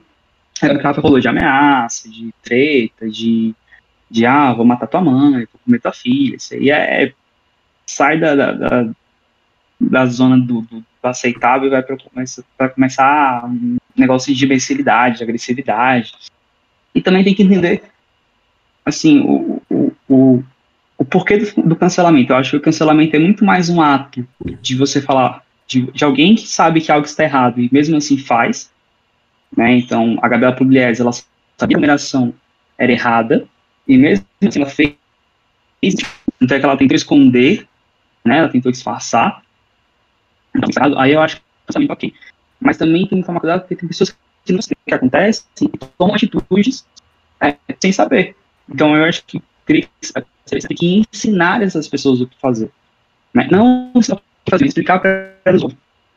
Sabe? Tipo, por exemplo, vamos Tá travando aí também pra você, Rafa? Tá um pouco. É, deu umas travadas brutas aí no seu. Acho que se para o microfone só. Porque sua câmera não tá travando, mas a voz tá tipo. Tudo... Melhorou? Melhorou? Melhorou. Melhorou. Tá, vamos supor que tem tipo a senhorinha é, Euclides. Ela tem um canal no YouTube ela fala sobre corte e costura. E aí, ela tem 90 anos de idade, e numa fala dela, ela fala: Ah, poxa, aquele namorado do meu, do meu neto é um veinho lindo. Sacou? Tipo assim, cê, cê, você vê que foi de um lugar de afeto, que foi de um lugar de amor, mas tipo, o jeito que ela falou às vezes foi errado pra galera. Aí você vai cancelar uma senhorinha? Entendeu? Não, você já é a senhorinha. Dona Euclides, vamos conversar, meu bem. Faça o pra gente um bolo, vamos. Entendeu? Então, assim, a gente tem que usar muito. Entender o que, que é para ser cancelado e entender o que é para ser ensinado. O meu ponto do, do, cancelamento é esse. Sobre o veganismo, que eu sei que a vai rodar, vai chegar aqui alguma hora, que nós estamos fazendo né, um rebuliço de pautas, eu acho que nós vamos ser veganos quando o mercado quiser que nós sejamos veganos. Minha posição é essa. Eu acho que vai, que vai acontecer isso. Eu não acho que. Eu não acho que vai rolar uma revolução da humanidade. Todos os, todos os seres humanos vão dar as mãos, vão falar, vamos parar de comer carne. Isso eu acho que não vai acontecer. Então, eu sou bem realista. Eu acho que quando o mercado falar, hum, capitalismo, é melhor ser capitalismo verde, hum, é melhor comer grão de bico do que proteínas de vaca. Aí vai ser enxurrados de. Vão, vão ter produtos no mercado a preço baixíssimo, de grãos de bico, de soja, de, de tudo, para incentivar o veganismo.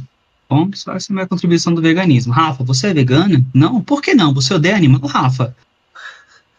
Me cancelem.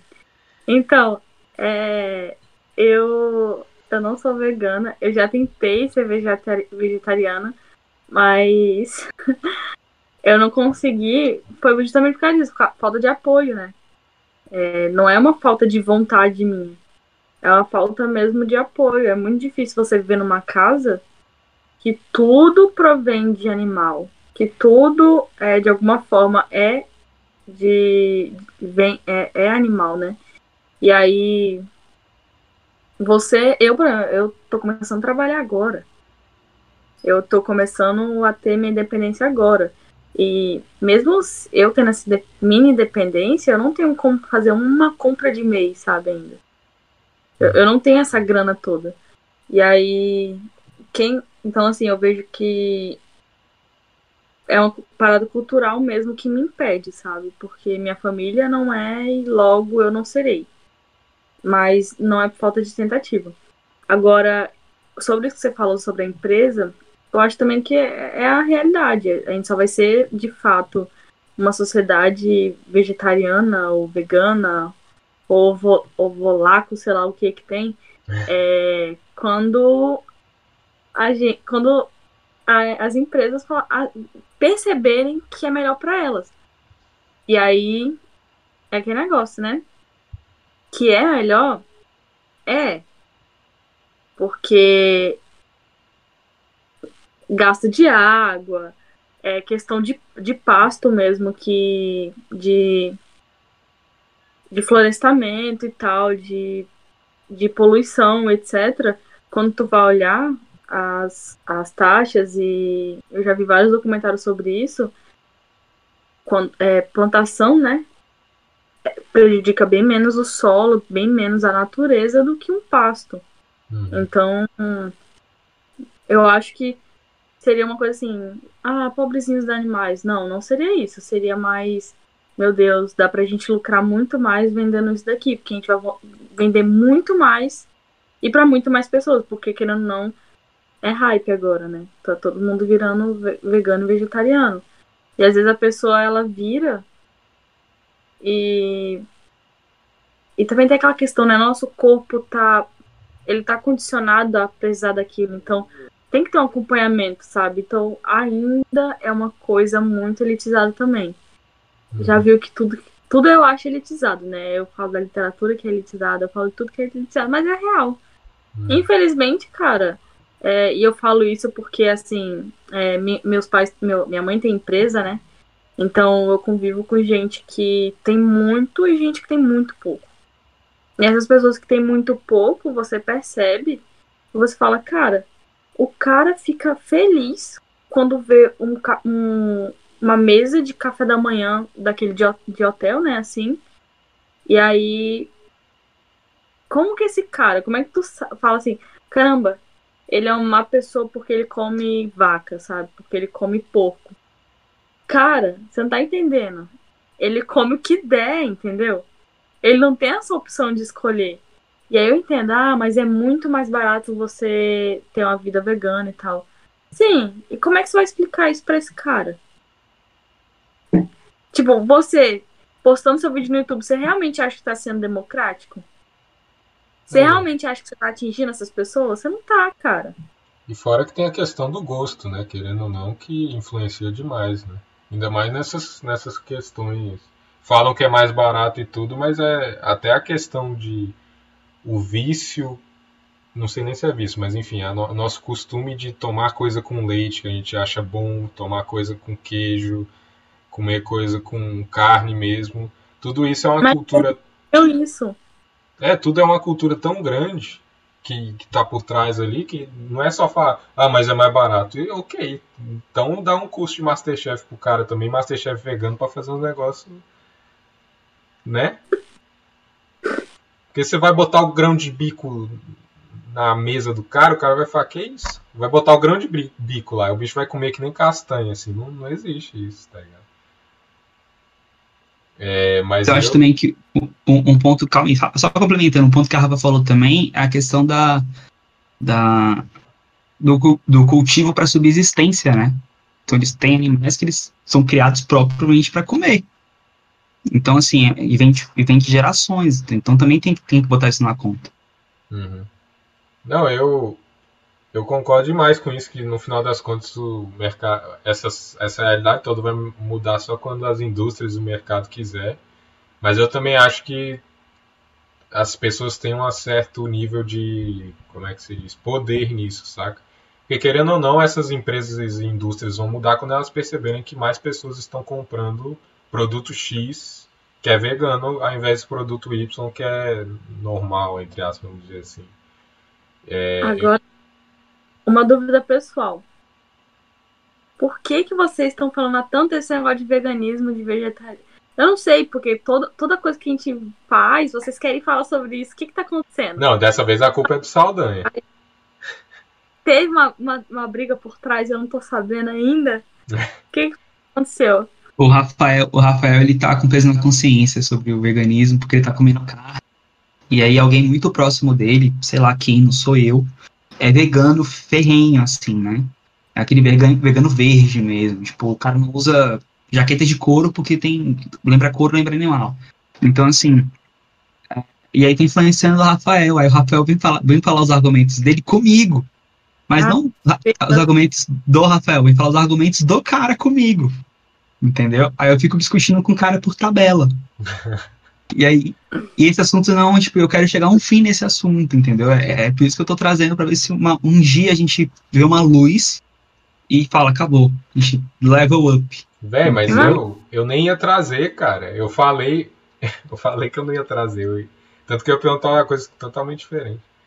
Mas é isso. O veganismo é importante, é nóis. Veganismo é importante, mas Daqui a pouco eu vou comer uma carne ali, né? Não, tá o frango senão... ali na geladeira. Você come com a mão na consciência, você come. Exatamente. Ai, gente, você é pelada. Socorro. não, o que eu ia perguntar, que não era sobre veganismo, Saldanha, é que todo esse negócio do cancelamento e tal do Felipe Neto me lembrou de uma discussão que eu e a Rafa tivemos. Eu acho que estava nós três, mas eu e a Rafa ficou discutindo mais que é um negócio de separar a obra do autor. Vocês, eu não sei. Eu sei a opinião mais da Rafa da. Que a gente falou sobre o. É o Bukowski, né? Que é um cara que era uhum. mach, machistaço. Só que aí o. Não, cara, sinceramente, eu, eu identifico um incel como? Primeiro. Isso, ele gosta de Bukowski. Se ele falar que sim, eu. Tchau, incel. Adeus. Porque, cara, é. E, e não é assim, gostar. Claro, eu gosto de Bukowski. Enfim. Mas é tipo aquele cara que fala. Bukowski é o melhor. É, Pássaro Azul é o melhor poema. Sei lá. É, que mais? Mulheres revolucionam a minha vida. Tipo, misto quente fez eu abrir os meus olhos. Cara, se misto quente abrir os seus olhos, você é um adolescente de 15 anos que tá virando anarquista. Tipo, véi. Não tem como, entendeu? Perfeito. Não, é porque tem toda essa discussão em vários casos também, né? Tipo dos atores de Hollywood que estão caindo um após o outro, né? É, na literatura também tem o Monteiro Lobato, né? Que um tempo atrás veio uma discussão por ele ser como é que se diz o termo? Racista? Não era só racista, é que ele tinha um, um instituto. Nazista, ele era nazista. Era nazista. Mas tem um nome pra isso, G, genocida não.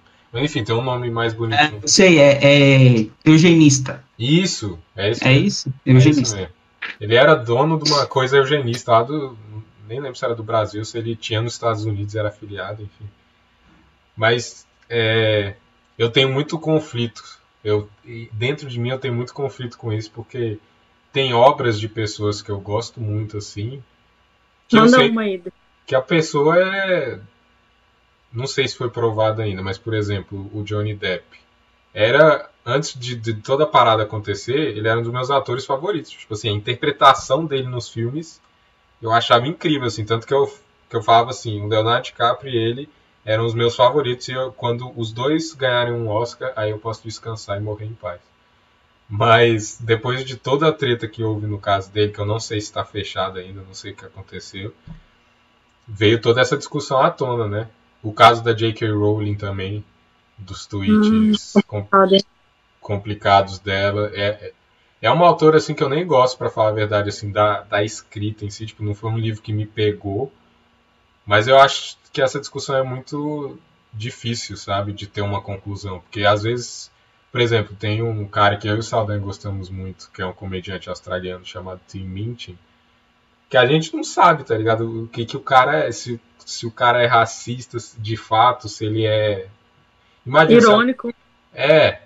Imagina se alguma hora descobre que o bicho, sei lá, batia em alguém, sei lá, no filho ou no, na esposa a gente vai continuar gostando da obra dele? É certo continuar gostando da obra dele? É errado continuar gostando? Eu não sei o que vocês pensam sobre isso. Eu geralmente continuo gostando da obra, sorry, porque. Porque, tipo assim, eu falo assim, o cara pode estar preso lá, mas a obra dele me, na época que eu li, ou na época que eu ouvi, ou assisti, me fez bem. Um, um caso muito que tem disso pessoalmente para mim é o Eminem, que é um artista assim, a arte dele me toca muito, mas que eu sei que é uma pessoa completamente problemática. Já foi machista pra caralho, já foi é, homofóbico, tudo que existe aí já foi. Como é que vocês acham disso? Saldanha que ainda não ouviu uma opinião nesse assunto. Tá só rindo ali atrás. É. Eu, eu acho que. Vamos lá, né? Vamos com calma, que é um assunto pinhoso, assim, eu acho. Eu, eu, eu fico eu tinha outro pensamento, né? Eu achava que tinha que ser realmente acabou. Pessoa é, é, você tem uma. A, a pessoa foi, queima o livro dela, tá ligado? Tipo. É, eu achava, eu, pra mim era tipo essa vibe. Eu, eu achava que tinha realmente que cancelar, cancelar mesmo. Enfim, mas algumas atitudes, né? Mas enfim. Hoje em dia eu já penso um pouco diferente, até por conta da nossa discussão sobre o veganismo, também me fez abrir um pouco esses olhos, que é o seguinte, primeiro a gente tem que ver o, o contexto histórico do autor, então, por exemplo, Machado de Assis, Machado, não, Monteiro Lobato, que foi citado aí, né, é, que ele era escravi, gostava de escravos, você tem a construção ali do, do Sítio Capão Amarelo, onde a única negra ela tá na, na na cozinha. Então, você tem várias problemáticas que, puxando a sardinha para minha fogueirinha aqui, que podem ser trabalhadas em salas de aula, que é muito, seria muito interessante trabalhar em sala de aula as problemáticas do livro, mas enfim, mas naquele contexto histórico, ele era uma pessoa normal, né? Então, assim, eu acho que cancelar as obras dele em vista do, do, do contexto que ele vivia, do, do, jeito que ele se portava, no contexto que ele estava, é errado. A gente tem que construir as problemáticas e contextualizar o, quando ele escreveu.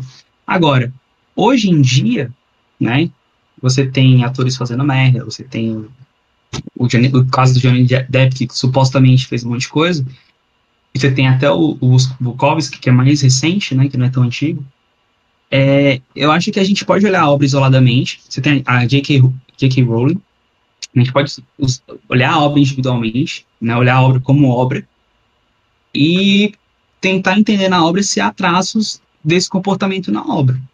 Então, assim, se eu tenho um Harry Potter, o Harry Potter tem várias problemáticas. Se você for pegar os livros, a única personagem chinesa, coreana, japonesa, eu não lembro a, a nacionalidade dela. No livro tem o nome tipo de Jin Chou. É, é, é, parece que saiu do Street Fighter, sacou? Tipo, Chun-Li o nome dela.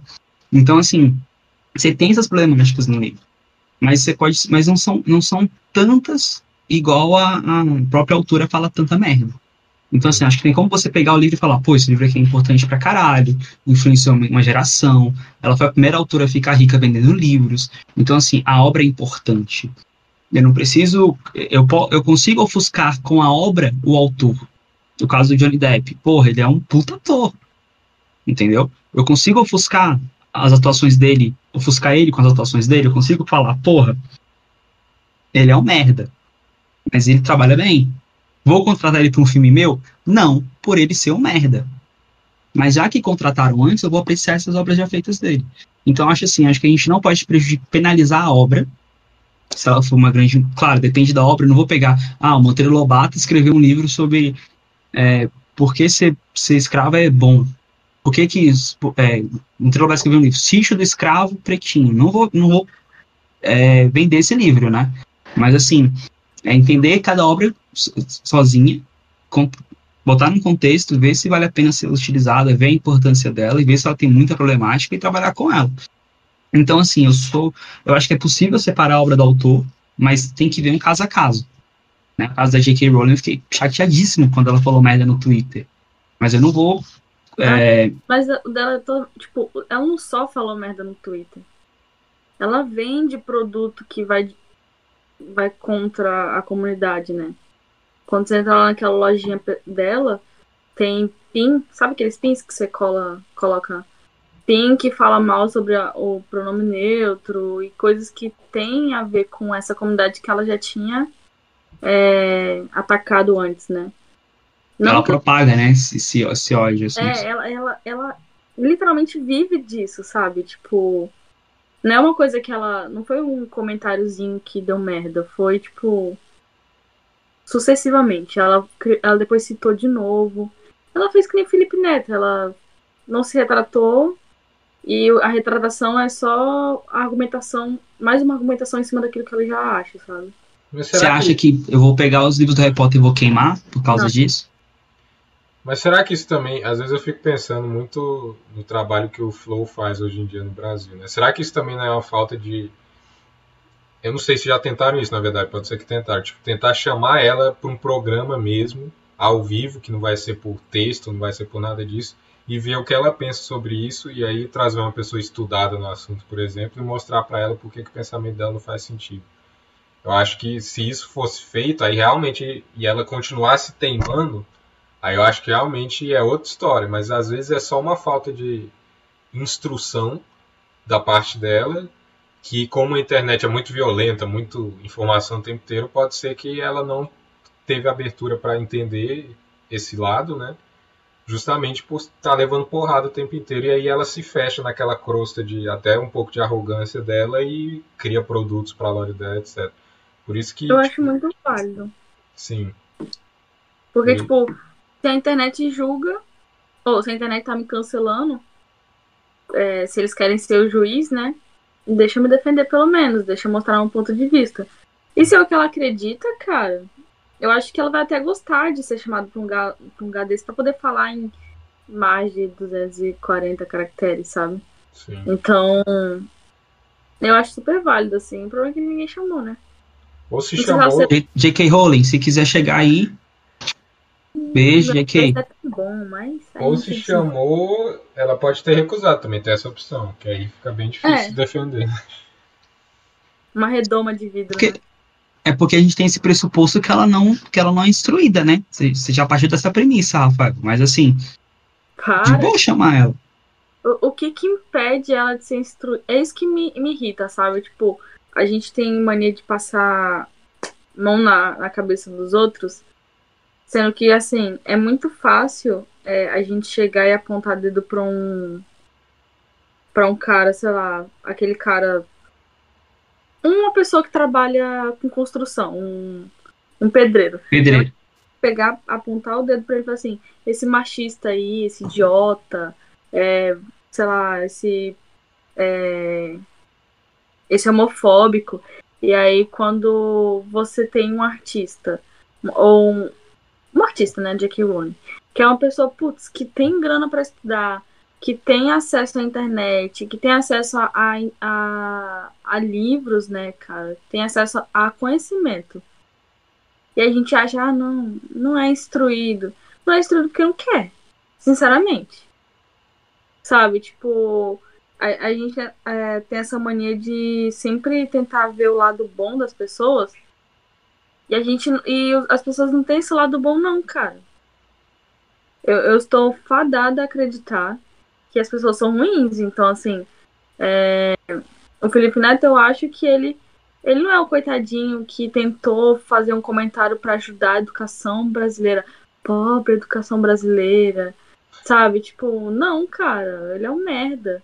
E, e a J.K. Rowling também, ela tem que. Putz, tá vendo que tá falando besteira e continua? Aí é demais, né? J.K. Rowling, não vem mais não. Não vem mais não. Não, não, Fica aí. Sim, sabe? Tipo. Mas é, é que eu acho, eu, eu acho muito assim. É porque eu já sei que ela viria com um comentário, tipo, ah, eu nasci em mil, sei lá quanto. Na minha época, sei lá o que, tipo, amada 2021. A gente já passou por tanta coisa, sabe? Sim. Eu acho que ela ia pegar, ela ia sacar a carta do idoso, né? Com certeza. Sou velho. Você vê cabelo branco assim. É tipo o cara falando, ah, é questão cultural. Amigo, já viu a, próxima geração como é que é? Me- eu- Mas eu acho, mas eu acho que isso aí, eu acho que isso aí entra na questão, por exemplo, da obra, por exemplo. Vamos supor que o Monteiro Lobato existisse hoje, fosse vivo ainda, tivesse aí seus 200 anos, né? Não faço ideia, sou péssimo em literatura é, brasileira, principalmente. E ele escreveu o Chico de Capa Amarelo lá em 1800 e Guaraná com Rolho. Então, assim, e tá vivo hoje. Eu acho, que, igual, igual eu falei ontem, que a obra dele sendo escrita numa época tão diferente do que estamos vivendo hoje, Uhum. é, faz com que a obra seja precise ser analisada individualmente. Por exemplo, Harry Potter. Vou voltar para Harry Potter. É, a única personagem chinesa lá é, é a menina estereotipada. No filme também ela é muito estereotipada. No filme você tem várias problemáticas a mais, mas enfim, não vou entrar nesse assunto. É, mas, mas o livro foi escrito em 99, 95, 96. Foi numa época totalmente diferente. Então eu até entendo que é, a, a, autora precisava evoluir, ela, ela tem que evoluir, nós, nós todos devemos evoluir, alcançar a luz e o level up. Mas a obra ela fica parada no tempo, ela estaciona. A obra não evolui. Então por isso que eu acho que a gente consegue muito bem isolar a obra do autor. Porque a obra ela, ela ganha um. Ela ganha um status de eterno. Né? Ela ganha um status de permanente. Então é injusto eu cancelar uma obra que foi criada dentro de um contexto histórico para aquele contexto histórico. Não, também acho. Entendeu? Entendeu? Mas eu acho que a J.K. Rowling tem mais é que se lascar mesmo. Brincadeira, Fora brincadeira. J.K. que, que a própria obra dela não, não faz. Tipo assim, quando tu vai ler os livros, não, toda aquela questão é, tem muita da questão da divisão dos trouxas e dos, dos bruxos, né? Tem até fala um pouco de preconceito. Tipo assim, a obra dela é justamente contra o que ela faz hoje em dia, tá ligado? Se você for parar pra pensar. Tem várias temáticas na obra dela que são contra a discriminação que ela faz hoje em dia. Por isso que eu tenho muita dificuldade de justamente separar o. Aliás, de, de colar o autor à sua obra, porque não necessariamente que a obra dele falou ou dela é, vai é, tá de acordo com o que o autor ou a autora é hoje em dia. Então por isso que eu ela tenho... mirou no ela mirou no Harry Potter e, e acertou o Draco Malfoy, tá ligado? Ela Exatamente. Exatamente, negócio. Ela, é aquela, ela seria aquela menininha da Sonserina que denuncia o Harry, que quer denunciar o Harry no último filme. Ela é aquela menina. Mas aí, mas entra a questão, outro ponto, né? Assim, bombástico, assim, a questão do financiamento. Porque se eu compro uma obra da J.K., eu estou ah. financiando a J.K., a ter o estilo de vida que ela tem, a, a, a continu, eu tô dando poder a ela para que ela continue divulgando a palavra da J.K. Rowling. Então, eu acho assim, esse ponto é um ponto que para mim pesa. Para mim também, é, eu acho que isso daí já é uma, uma que eu posso concordar. Não concordo em ah, a obra tem que ser cancelada, não concordo. A obra tem que se manter ali. Agora, uma obra a obra dela não é preconceituosa, não é nada do tipo assim, sabe? Então, mantém. Agora, é, financiar isso já é demais para mim, sabe? Tipo, é, eu ve... ah, não sei, cara, financiar é, é, tudo que tem a ver com a J.K. Rowling, eu acho muito errado. Só que é muito errado também você pegar aquela criança e falar assim, você não pode comprar isso. Tipo, goste disso, mas não fala muito sobre isso, sabe? Hum. Sei lá, é, é, minha irmã, ela tem um altar ali, um negócio do, do todo do Harry Potter, sabe? E aí eu fico tipo, cara, eu não tive isso. Uhum. E aí ela às vezes, e ela, e eu vi, olha o conflito da, da, da jovem de 15 anos ela passando no, na frente do Piticas, né? Aquela loja lá de, de blusa lá de, de personagens, sei lá. E aí ela olha aquela roupa que eles usam no Harry Potter, né? Aquele manto lá. E aí ela fala: Meu Deus, tem do Lufa Lufa, é a minha casa. Aí ela fica olhando, babando aquele negócio toda vez que a gente passa lá. E eu falo, Carolina, você tem dinheiro, compra aquele negócio. Aí ela fala, vou estar tá financiando a J.K. Rowling. Olha como é que tá a cabeça da criança, velho. Então, é muito complicado essa discussão. E eu sei porque é complicado, porque é uma discussão muito atual. Isso não era discutido 10 anos atrás. Uhum. Então, eu acho totalmente compreensível a gente não ter uma resposta. Porque Sim. a gente está no início disso ainda. E a nossa contemporaneidade, a, contempor a nossa contemporaneidade, a contemporaneidade, ela tem essa mania de querer, ó, as coisas rápidas, ter mania essa, essa aceleração futurista, sabe? Tipo, não, cara, calma, vamos discutir primeiro. A gente tenta sempre punir muito rápido, julgar muito rápido, decidir muito rápido. Por isso que o Bolsonaro tá no poder. Uhum. E aí eu jogo aí a, o, meu, meu shade do dia, é isso. Como você jogado, né? Okay. Eu critiquei já três pessoas aqui, eu tô contando já. Não, ok, tá ok, tá ok. Não, mas eu concordo completamente. É, isso é, por isso que também é outro disclaimer que eu sempre faço nas newsletters que é justamente o meu pensamento atualmente, né? Toda vez que eu vou escrever um texto muito opinativo, primeiro eu escrevo que eu não sou da área, então pode ser que eu esteja errando certas coisas. Segundo, eu escrevo que minha opinião pode mudar, porque justamente é isso. Por exemplo, um outro tópico que foi até mencionado, que é extremamente polêmico, inclusive dentro de letras, entre os letristas, é o negócio do pronome neutro. Em ah. língua portuguesa, mais ainda do que em inglês. Em inglês está um pouco mais é, certo Tipo assim, hoje em dia é comum usar, mas em língua portuguesa é outra discussão. Ah, tá todo mundo bebendo já aí, ó. Todo, já tá as pinga pra dentro pra começar. Cara, mas se falar que em inglês o pronome neutro tá resolvido, é porque em inglês o pronome é neutro. Você tem, é muito mais fácil você usar o pronome neutro em inglês. Não, é aí, ó, já tá exaltado, calma. Não. É. Mas é porque é. Não, mas olha, no, no inglês se utiliza muito por exemplo, é, antigamente você escrevia num texto em inglês. No meu caso, que eu estou fazendo mestrado de tradução, você falava assim: The translator, você fala o tradutor, que eu falei agora, e aí lá no na duas frases depois, ao invés de repetir The translator again, você de novo, você colocava he, por exemplo. The translator, o tra tradutor faz isso, isso, isso, isso, isso, isso, isso, isso, ponto final. Tá falando dos pronomes, os pronomes referenciais ali, né? Para fazer a referência ao sujeito. Aí você ia falar do tradutor, geralmente, assim, as pessoas já colocavam um he. Ou se fosse doctor, doutor, né, médico. Aí depois na frase seguinte colocava he, que é ele, né, no inglês. E, e aí hoje em dia o que se faz em língua inglesa é colocar they, que é o pronome para eles ou elas, é um pronome neutro, mas uhum. continua sendo, tipo assim, o they foi adaptado para ser usado no singular. Então é normal, tipo, aqui você colocar como é um pronome que historicamente foi usado no plural, se usava they are, né? Que é o, o are é o verbo conjugado no plural. E mas aqui é normal hoje em dia você falar o tradutor e depois colocar they is, que é o que o verbo na forma singular. Então no inglês se resolveu assim Ainda não é tão resolvido no sentido político e social, porque o Canadá, por exemplo, foi um país que colocou multa nisso. Você não fizer isso, você recebe multa. Aí já, é, gera toda uma discussão de liberdade de expressão, de inclusive de pessoas, por exemplo, pessoas que não estão nessa área de letras. E do nada recebe uma multa porque fez isso, gera toda uma discussão imensa, enfim.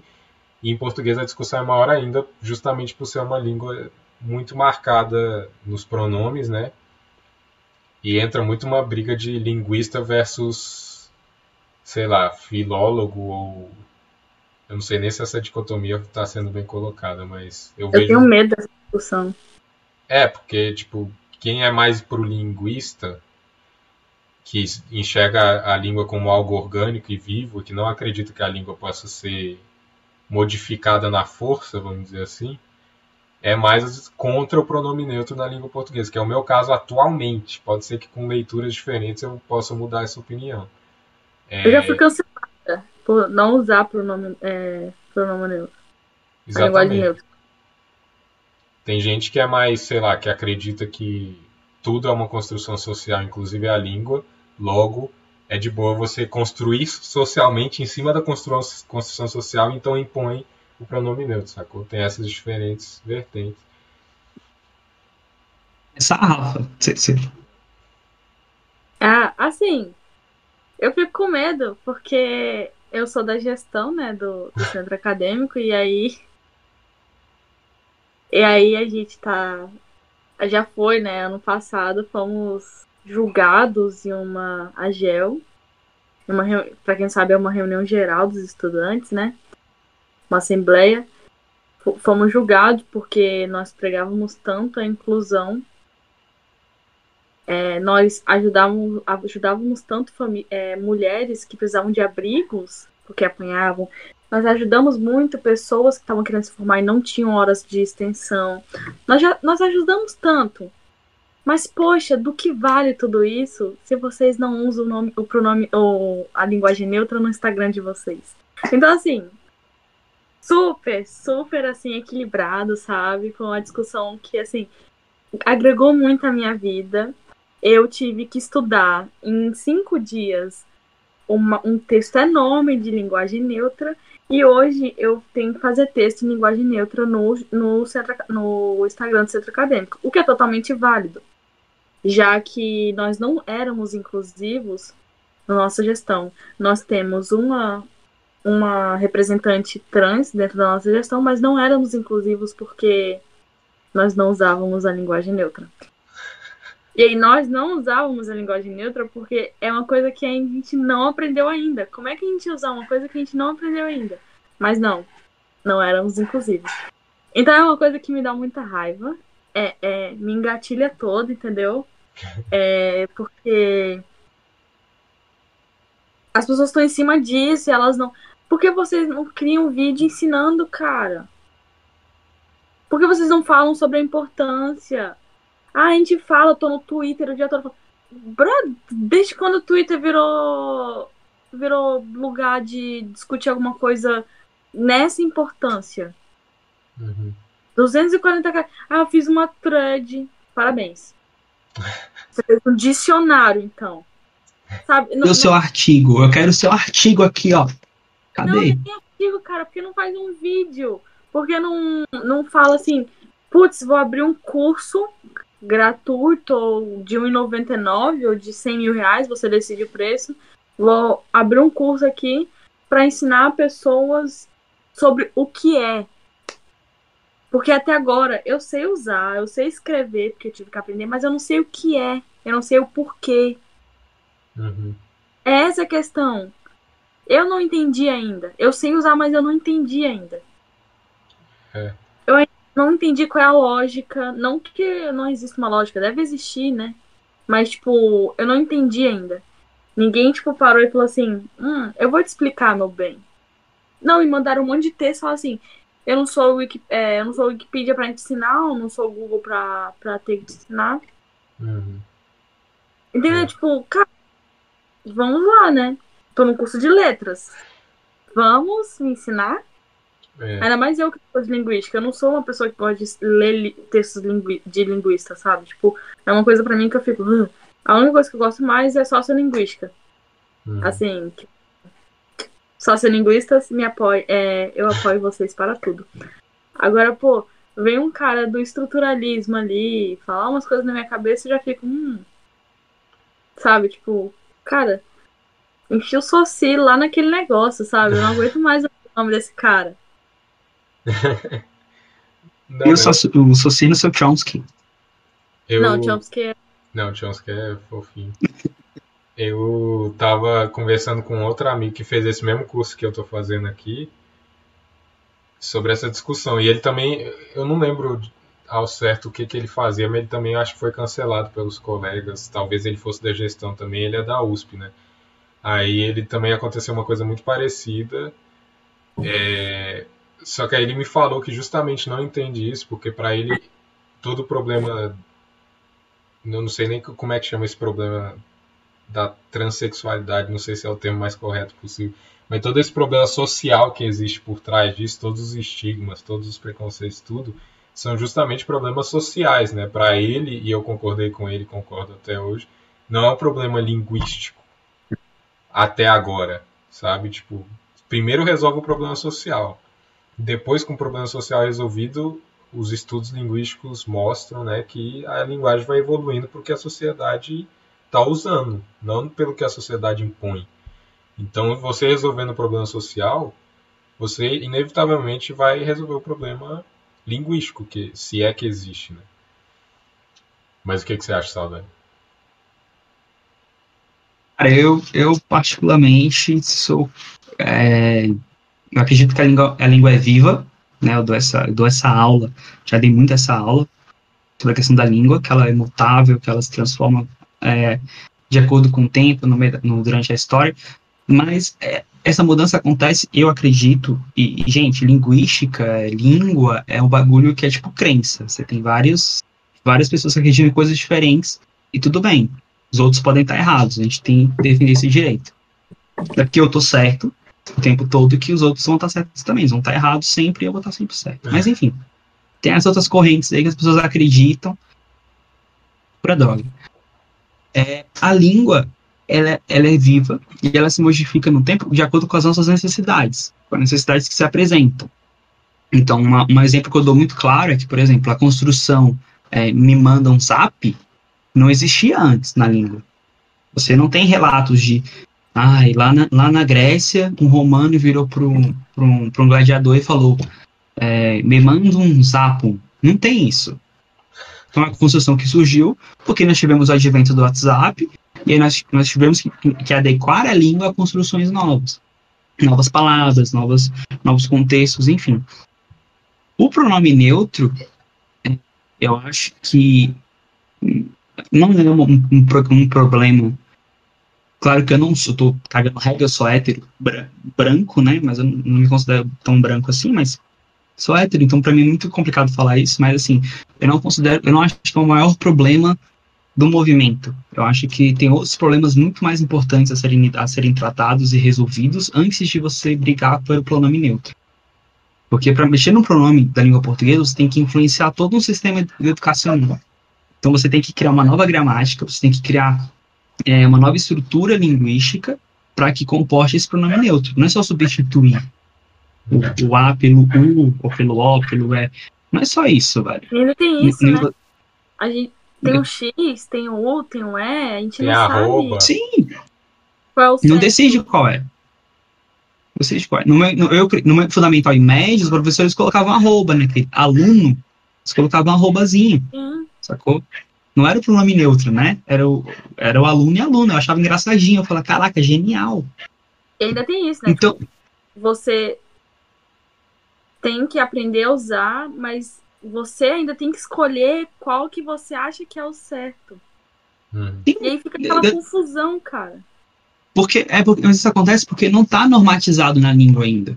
Não rolou esse processo de normatizar, de criar uma norma sobre isso. Então tem até esse problema, essa problemática. Eu acho que daqui a 100 anos, 100, estou sendo otimista, 100 anos, isso, se essa discussão continuar evoluindo, pode ser que daqui a 100 anos nós tenhamos gramáticas que tenham isso normatizado. Apenas só o pronome pessoal, ele, ela, é, que a gente tem que mudar. Imagina, se eu falar de caneta, eu vou falar a caneta ou o caneta ou o caneto. Então, assim, porque você usa artigo feminino e masculino para tudo. A, a nossa definição de artigo é baseada em masculino e feminino. Caneta não tem. Caneta não tem pepeca. Pepeca não, não tem. Caneta não tem o órgão sexual feminino e, e lápis não tem o órgão sexu, sexual masculino. Eles não são um casal. Mas a gente entende como masculino e feminino. Então, assim, até isso tem que mudar, essa construção de como nós vemos os pronomes. Entendeu? Eu- um dos grandes desafios que eu tive como professor de segunda língua, por exemplo, dar aula para estrangeiros, é explicar que caneta era feminino. Porque eu aprendi que caneta era feminino. Eu aprendi dessa forma. Ah, eu a caneta porque é feminino. E feminino é A. Aí ficava estrangeira, mas por que caneta feminino? Caneta mulher? Então, assim, tinha essas discussões. É uma discussão muito ampla. Muito ampla. E, e eu não acho que. é, agora eu vou ser cancelado, mas assim, eu não acho que inclusão deve ser baseada no uso do pronome neutro ou não. Eu acho que a inclusão é, é uma, uma questão social.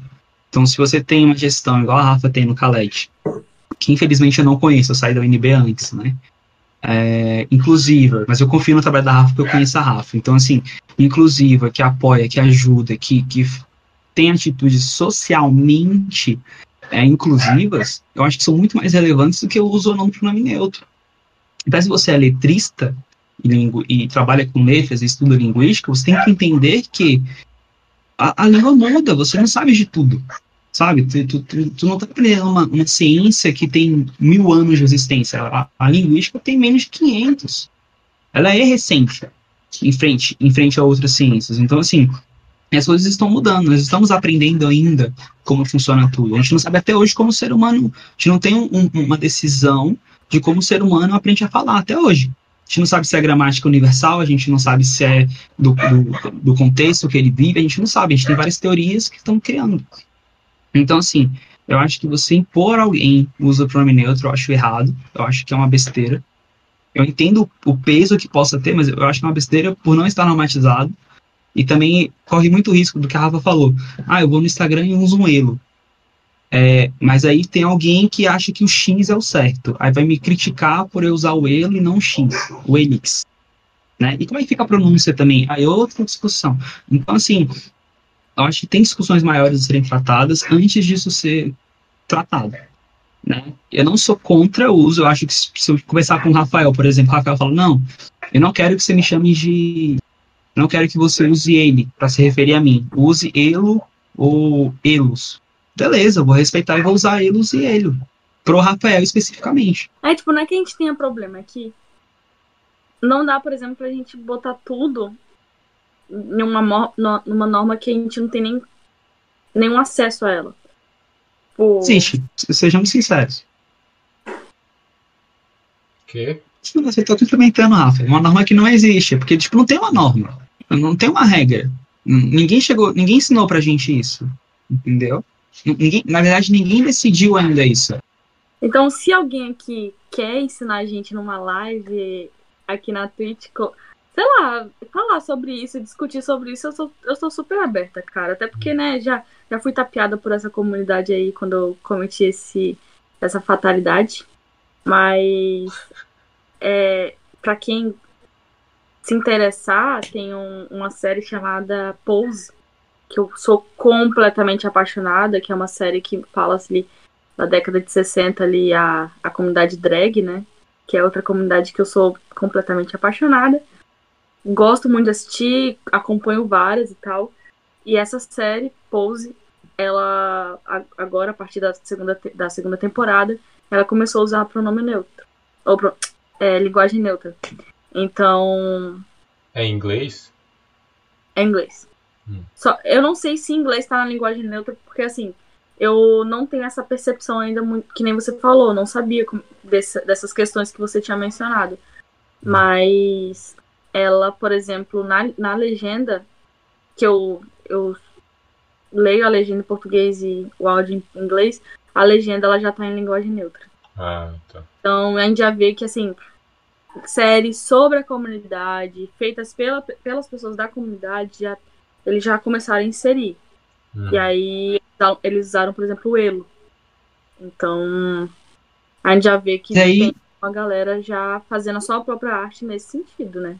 Mas aí tem um negócio importante, porque assim, no inglês você foge pro, pro, pro, pro plural, né? Você tem, você, vocês usam plural. A gente, né? A gente usa plural no inglês. A gente não vai pro, a gente não cria um novo pronome. É, no português não tem isso. A gente, ninguém quer ir pro plural. Ninguém quer usar vocês ou ou nós ou eles. Até porque não re, é, querem, o plural não resolve quer, também. Quer usar um novo pronome. É. Entendeu? O problema, a, a, dificuldade maior é essa. A gente quer pegar uma norma que vem do inglês, enfiar no português e falar que dá certo. Não vai funcionar. Tem que mudar o sistema todo. É, é, é muito complicado. Provavelmente, Rafa, na série que você está assistindo, eles usam um plural no inglês. Tem uma série também no, na Netflix, tinha. Netflix cancelou. Pô, Netflix. É, que era One Day, at One Day at Time. Alguma coisa assim. E a série era muito boa. E aí, tipo, a menina, a menina, a menina é lésbica, ela se descobre lésbica, é tipo, muito engraçada a série, é, é, bem, bem criada, bem estruturada a série. E aí ela vira assim e fala, poxa, não quero que você me chame mais de Chico, quero que você fale e refira a mim a they, que é o plural, né, que é, seria eles. Acabou. Tipo, essa foi a discussão de linguagem neutra na série. Porque no inglês é só isso, só, né? Assim, no inglês é só essa, é só essa mudança de chave. É, e no Brasil não, no Brasil é, ah não, eu não quero que você fale agora eles, eu quero que você só use eles.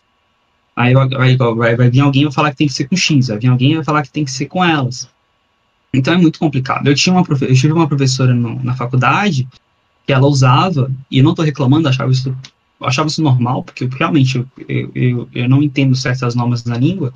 É, na minha sala tinha muitas mulheres, tinha muitas, eu tinha muitas colegas, e eu era o único homem, era eu mais dois alunos, eu mais três alunos homens. É, homens, não falo héteros, eu falo pessoas que devem ser referidas ao.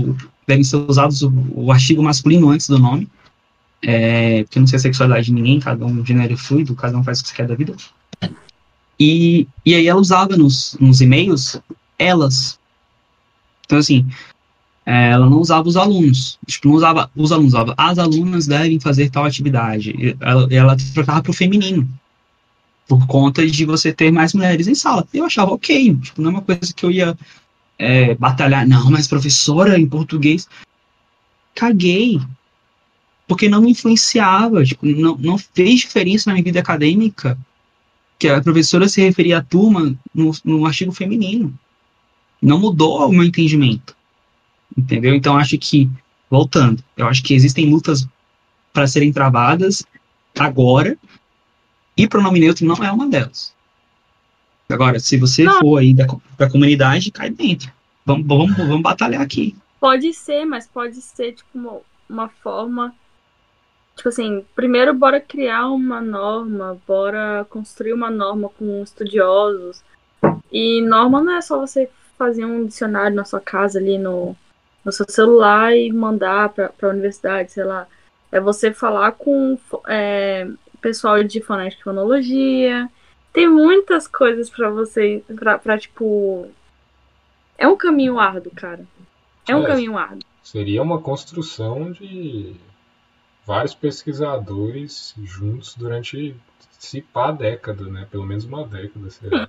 Porque nenhum doutorado é um trabalho final nesse sentido, de criar uma norma. Uma década. Eu, eu boto o número. Eu, eu, acho que 100 anos. 100 anos para mim é, é, é, é. mas isso não me impede, por exemplo, de se algum dia eu conhecer alguém que quer que eu refira a ele, a, a ele, que ele quiser, ou ela quiser, eu vou fazer, sabe? Tipo, eu não tenho problema com isso.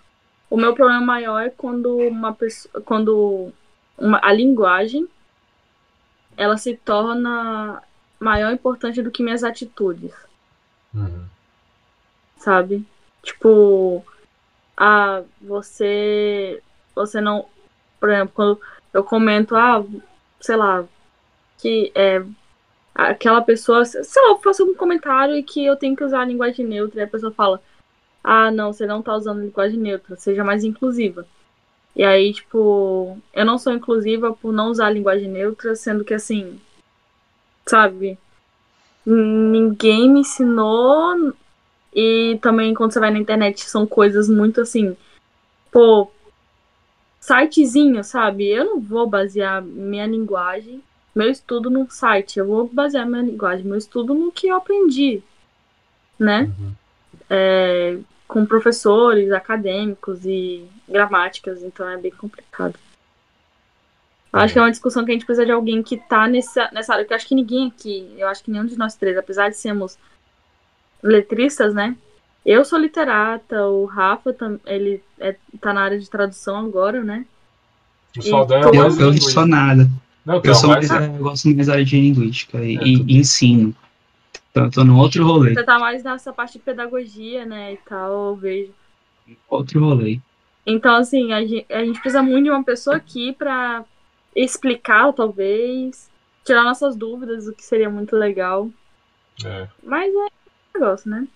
Sim, eu acho que o ponto importante, um ponto importante que a gente pode discutir sobre a academia, pegando um, um gancho da Rafa, eu acho que a Rafa ela vai me entender muito bem nesse aspecto. A Rafa não vai entender, mas a Rafa ela vai me entender é um questionamento que precisamos ter é: o seu TCC, o Fiuk entende?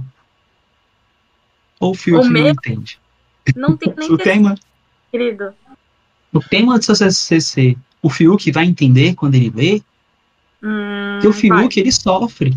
Coitado do Fiuk. Ele vai entender.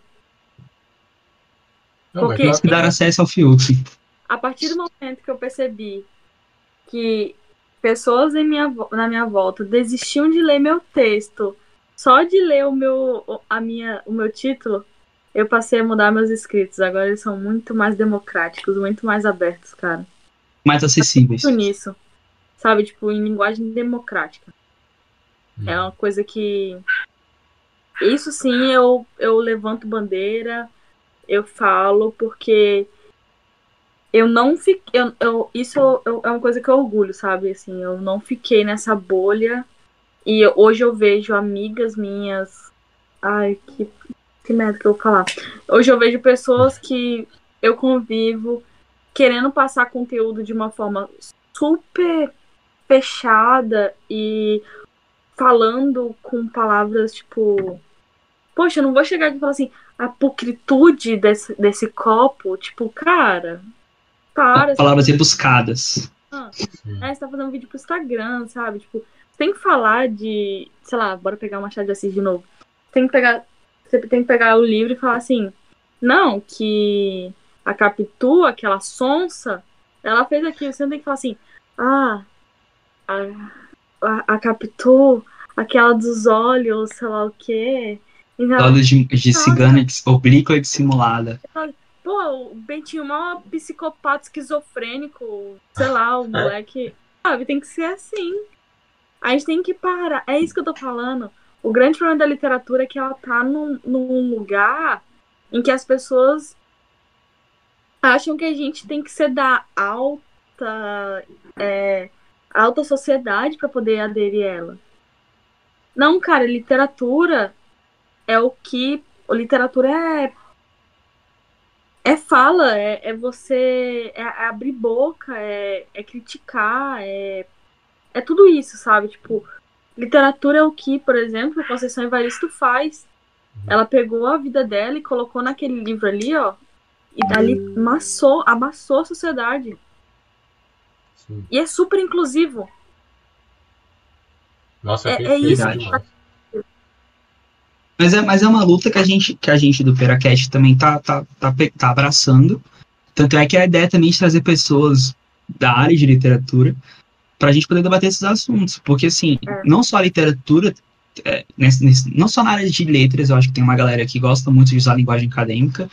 Eu entendo o significado da importância dela. Eu, eu, eu consigo olhar um texto rebuscado graças à minha formação e entender o texto. Mas foi o que o Rafa falou, eu acho que não é acessível. Entendeu? Uma frase, uma historinha de Jota, né, besta, assim, bestinha, que eu ouvi há muito tempo atrás, foi aquela, aquela, aquele questionamento, ah, se você está num congresso e a faxineira do congresso, que paga por meio de impostos a sua educação na faculdade, ela consegue entender a sua pesquisa, o seu painel, a sua pesquisa tem uma, tem uma utilidade na vida dela, eu acho que a academia, ela tinha que... Agora já vou eu falar merda. Assim, eu acho que a, a faculdade, a universidade, a academia, ela tinha que servir para servir as pessoas. Então, assim, incentivar a pesquisa, incentivar os estudos para que sejam úteis.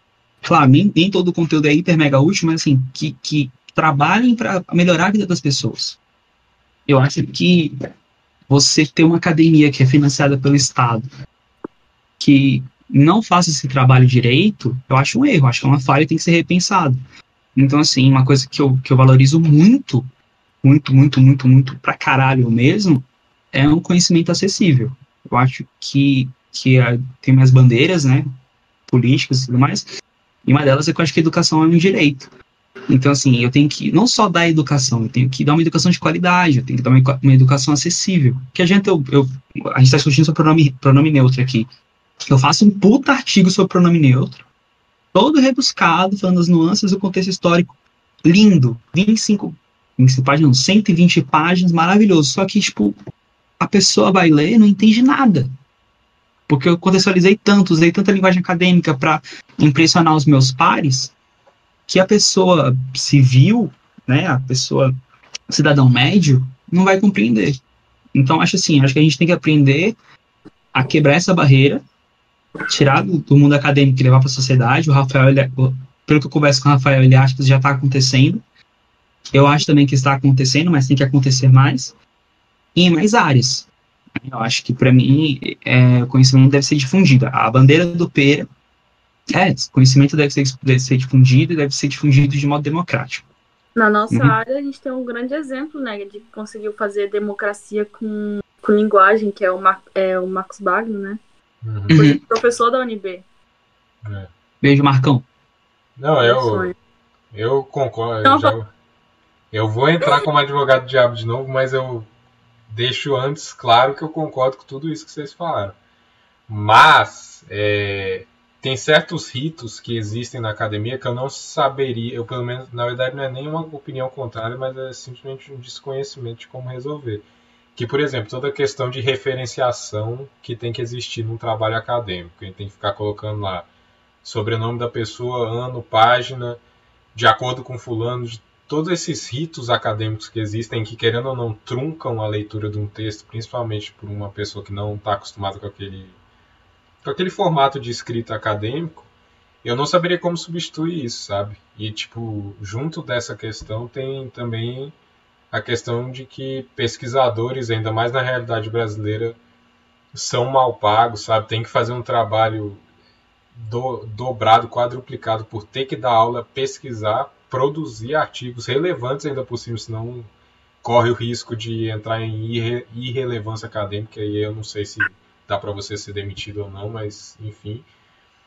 É, por isso que eu acho assim, que é isso tem que existir. Eu não estou falando que não tem que existir a democratização do conhecimento, mas tem certas coisas que eu não saberia como fazer, porque senão corre o risco de, por exemplo, um assunto super complexo. Vamos imaginar que existe uma pesquisa de linguística que está sendo feita em parceria com o departamento de medicina, que está analisando o cérebro humano ali. com todos aqueles equipamentos, tecnologias e tal. Como que você não vai escrever um artigo descrevendo essa metodologia que está analisando o cérebro, descrevendo o que você quer descobrir com essa análise, o que você quer provar, de um jeito que não seja minimamente complicado, sabe?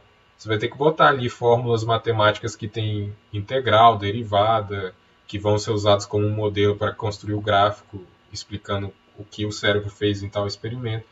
Então, assim, tem que existir essa democratização, mas eu ainda acho que não há solução, pelo menos que eu saiba, de todo artigo acadêmico ser inclusivo, sabe? Porque, de novo, é toda aquela camada de conhecimento. Um, doutor em linguística que está fazendo esse trabalho junto com um doutor em medicina, como que os caras vão conversar com os pares deles e ainda se preocupar em conversar com a sociedade civil e construir um conhecimento tão complexo assim, sabe? Tem toda uma nuance de dificuldades que, que não é simples de resolver. Não é simplesmente falar, ah, escreve o texto numa linguagem acessível, sabe? O Atila, ele fez isso. Então, mas aí, eu ia falar justamente dele. Os divulgadores, divulgadores científicos surgem justamente para suprir isso, mas ao mesmo tempo os caras eles tiveram que sair da academia. O Atila, saiu da academia, ele, ele tem doutorado, pós-doutorado em Yale lá, mas ele não continuou, ele hoje em dia se dedica só à, divulgação científica. O Pirula também, ele é doutor em biologia, mas ele não, ele não trabalha mais nisso, ele só se dedica a isso. Então, por isso que eu estou falando, na estrutura acadêmica, talvez aí sim, desse para contratar divulgadores científicos. Aí isso talvez seria uma solução possível, para pegar todos esses conhecimentos que eu estou falando da linguística com o cérebro e tal, e, e colocar ali para a sociedade civil entender. Mas na estrutura atual que existe, é, é, muito complicado cobrar isso de um pesquisador, sabe? Porque os caras, principalmente ainda mais aqui na Europa, já são super sobrecarregados, os caras estudam 24 horas por dia, sabe? Se fosse pedir ainda por cima para eles serem divulgadores científicos, eles iam ter o trabalho mais difícil do mundo, sabe? Por isso que eu fui advogado no diabo nesse sentido. Ai, falei muito, tá vendo? Mas o que, que vocês acham? Não, mas eu entendo, eu entendo você. Tipo, eu acho que. Eu não acho que você está errado. Eu acho que você tem um ponto muito interessante do, do, da questão de você ter profissionais sobrecarregados. E profissionais que não deveriam estar sobrecarregados, porque professor, pesquisador, utiliza muito a questão da mente, da reflexão, do estudo, do pensamento. Então imagina que você é pago para pensar e você tem ali um estresse, uma pressão para poder pensar. Então você tem profissionais ali numa estrutura totalmente é, em desvantagem do trabalho deles. Uhum. Então, assim, são aquelas coisas. Ah, eu concordo é, da linguagem, eu posso apoiar a linguagem neutra, mas eu tenho que ter uma estrutura que apoie a linguagem neutra também, que normatiza a linguagem neutra. Eu apoio a linguagem democrática nos artigos acadêmicos, eu tenho que ter uma estrutura que fa favoreça essa linguagem democrática.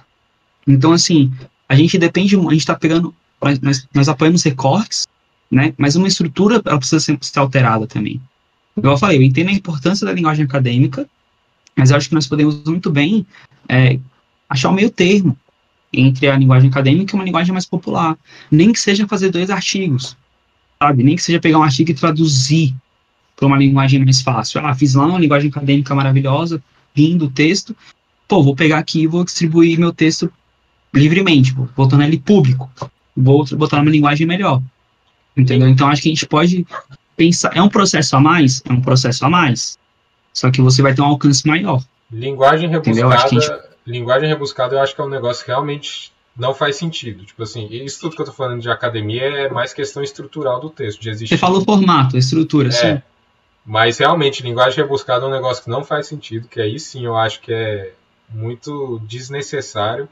Mas ao mesmo tempo, de novo, volto para esse negócio da estrutura, né? Porque eu, por exemplo, quando fui começar a escrever os textos do, do Pera News, eu tava com aquela linguagem acadêmica doutrinada no meu cérebro, tá ligado? Tipo assim, eu quando eu comecei a escrever na minha vida, assim, tipo, eu escrevia super simples, super bonitinho, flu, fluxo de ideias, mó legal.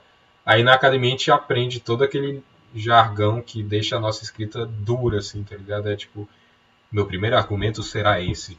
Logo, blá blá blá. É sempre desse jeito, sabe? E, e isso realmente eu acho que é algo que dá para mudar e que, para mim, não tem discussão. Tipo, a linguagem ser super rebuscada no sentido de Ah, Capitu tinha ojeriza ao ato in, in, como é que é? Ah, eu tinha alguma palavra complicada para falar aqui, mas esqueci. Mas entendeu? Tipo, eu acho que que isso dá para mudar realmente, mas a estrutura, a forma que o texto é feito, fórmulas matemáticas que tem que existir no texto, isso eu não saberia como. Não, talvez, mas... talvez uma solução fosse essa. É. Isso está muito, acho que, ligado às humanidades, né? Eu acho que também um caso de neurocirurgi... um neurocirurgião. Como é que ele vai deixar aquilo democrático? Sendo que aquilo ali é muito nichado só para aquela área, sabe? Acho que essas pessoas elas têm que ser elas têm que ser democráticas no ambiente de trabalho delas, porque elas atuam com pessoas, né? Então, tipo, uma pessoa de medicina ela tem que ser democrática com o cara que ela está atendendo, com a família que ele está atendendo, para ele explicar certo o processo que ele vai fazer naquela pessoa. Agora a gente é, que lida também, nós que lidamos também com pessoas, crianças, que é pior ainda, que é assim mais, tem que ser mais democrático ainda. Eu acho que a questão, né, assim, é, a gente, eu acho que a parte da democracia está muito na fala. É hum. como a gente passa para a pessoa.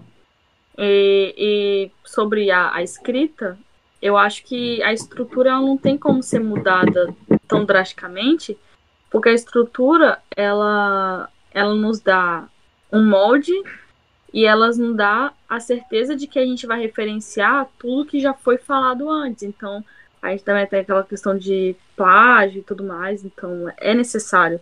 Para a academia é necessário. Agora, o problema é que as pessoas elas não estão saindo da academia. Elas estão ficando na academia e aí você sabe o que que seu professor fez para o TCC tipo, o professor seu do ensino médio. Você sabe por acaso qual é o tema do TCC dele? A gente não sabe. O cara fez uma pesquisa, sabe? O cara ficou um semestre inteiro fazendo uma pesquisa. Aquela pesquisa ofereceu a ele um diploma. E a gente não sabe do que, que se trata. Uhum. É isso que eu tô falando. Tipo, nós temos vários pesquisadores aqui, porque todos eles precisaram em algum momento fazer uma pesquisa. E a gente não sabe do que, que se trata. Sabe? Tipo, é, é, isso que eu tô querendo dizer. Que eu, por exemplo, eu só sei o TCC de um pra professora minha. E nem lembro o nome da autora que ela falou. Eu só lembro que é sobre uma mulher lá do de Campo Grande, sei lá. Mas não sei mais, mais nada. Sim. E assim, o que, que custa fazer uma, uma. Poxa, uma coisa que eu acho super legal: feira de ciências, feira de, de aprendizado, assim, sabe? Tipo, uma coisa assim e tirar o professor dessa zona de orientador e botar às vezes como uma pessoa que vai apresentar também uma coisa que ele sabe fazer. Uhum. Sei lá, eu acho que humanizar o professor, tirar ele desse lugar que ele fica. É. É, eu acho que voltando ao, ao exemplo do Marcos Bag no banho, não sei como é que fala o nome dele. Eu acho que ele realmente fez esse papel aí. Dos exemplos que existem, eu acho que ele foi o exemplo mais que permaneceu na academia e conseguiu fazer isso. Porque justamente o Atila saiu da vida acadêmica, o Pirula saiu da vida acadêmica, o Marcos Banho conseguiu, mas aí eu não sei até que ponto ele foi igualmente democrático nas aulas ou igualmente democrático nos artigos dele, sabe? Tipo, é muito complicado, porque é isso que eu falei.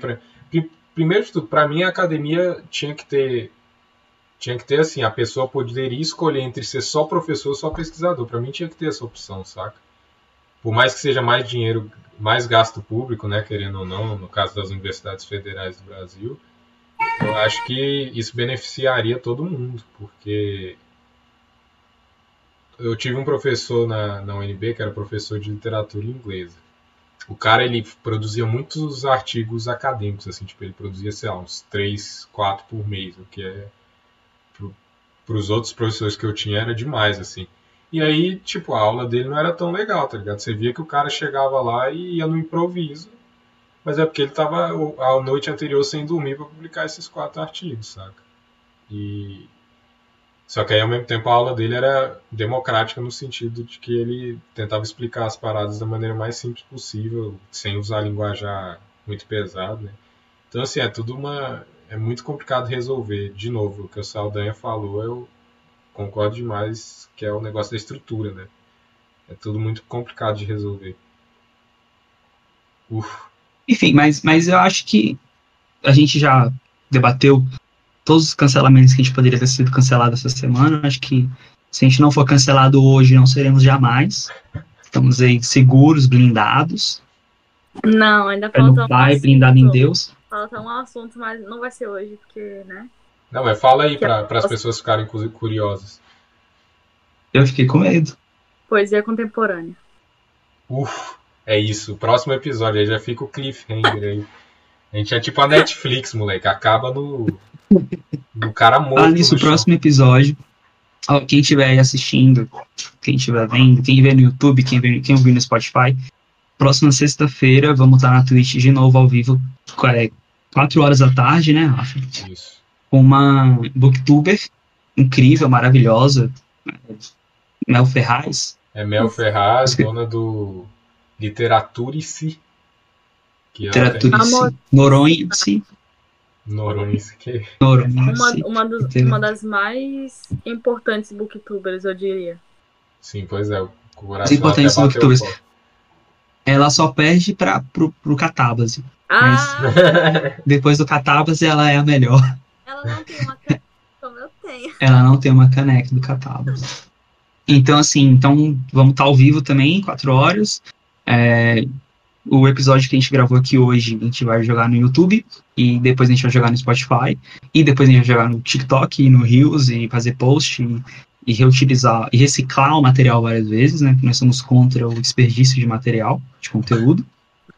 E é isso aí, eu acho que a gente já falou tudo que tinha que falar, né? Acho que todo mundo aqui tem é, algum, alguma, foram três horas e meia falando. Uh, três horas de cancelamento. Vocês falam, hein? Caraca, mas o bagulho é doido. Não, mas essa foi a proposta, né? Esse foi o primeiro episódio para mostrar que a nossa vibe é ter um papo informal. Vai ser cancelado. A vibe vai, ser, ser cancelado, cancelado mesmo. Segue no Twitter lá nós. Faz hashtag contra. Vou até excluir meus tweets antigos já. Todos. Não, não nem tem um Twitter. Verdade, eu esqueci, não tinha, não tem O que é Twitter? É, não, mas assim, acho que o último ponto, como a gente tá fazendo aqui ao Ivan, né? O último ponto, a gente tinha uma proposta de nas, na última entrevista, né? Na última, no último bloco, digamos assim, a gente questionar o nosso convidado com as mesmas perguntas sempre, né?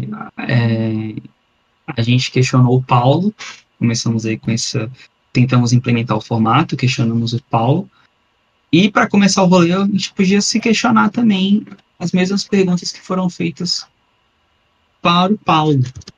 Que você lembra. É, eu estou pesquisando aqui agora, porque realmente eu, eu esqueci. Rafael, as... você lembra, né? Porque eu não lembro, não. Porque eu esqueci as perguntas do Paulo. Quem sabe faz ao vivo. É assim. É, velho, pesquisando no WhatsApp. Se vocês quiserem pesquisar também e me ajudar. Não, mas uma delas acharia... era, era do livro, né? Que livros você indicaria? Mas é porque ele tinha já. É porque ele tava com, com os livros na mão para indicar. E a outra foi é, algum acontecimento na sua vida que fez você se tornar o que você é hoje. Pronto, Paulo mandou muito bem. Viu? Fica Rafael mandou muito bem. Fica zoando aí, meu irmão. Não sei como isso aconteceu, porque a minha memória geralmente é horrível. É, eu vou começar então, já que eu tô falando aqui. A Você gente... quer continuar com essas perguntas? A gente pode ir evoluindo com o tempo, né? Eu acho que eu vou pensar em outras. É, a gente pode pensar em outras. Eu achei, achei. É, é, qual habilidade que você acha que todos, todos deveriam ter, todo mundo deveria ter ou aprimorar ah. E qual acontecimento que fez de você o que você é hoje? Mas, Rafael, manda ver. Tá, a primeira é. Quais habilidades todo mundo deveria ter ou aprimorar, ok. Cara, eu acho que se comunicar, eu vou copiar o Paulo, que ele deu a mesma, a mesma resposta.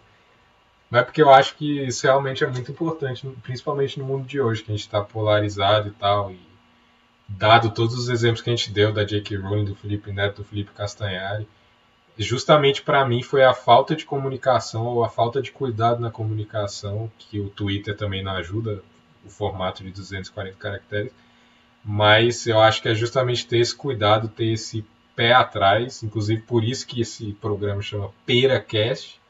Inclusive, outra curiosidade, ele chama PeraCast, porque eu e o Saldanha somos dois tios, e a gente falou, qual é o nome do podcast que a gente vai dar?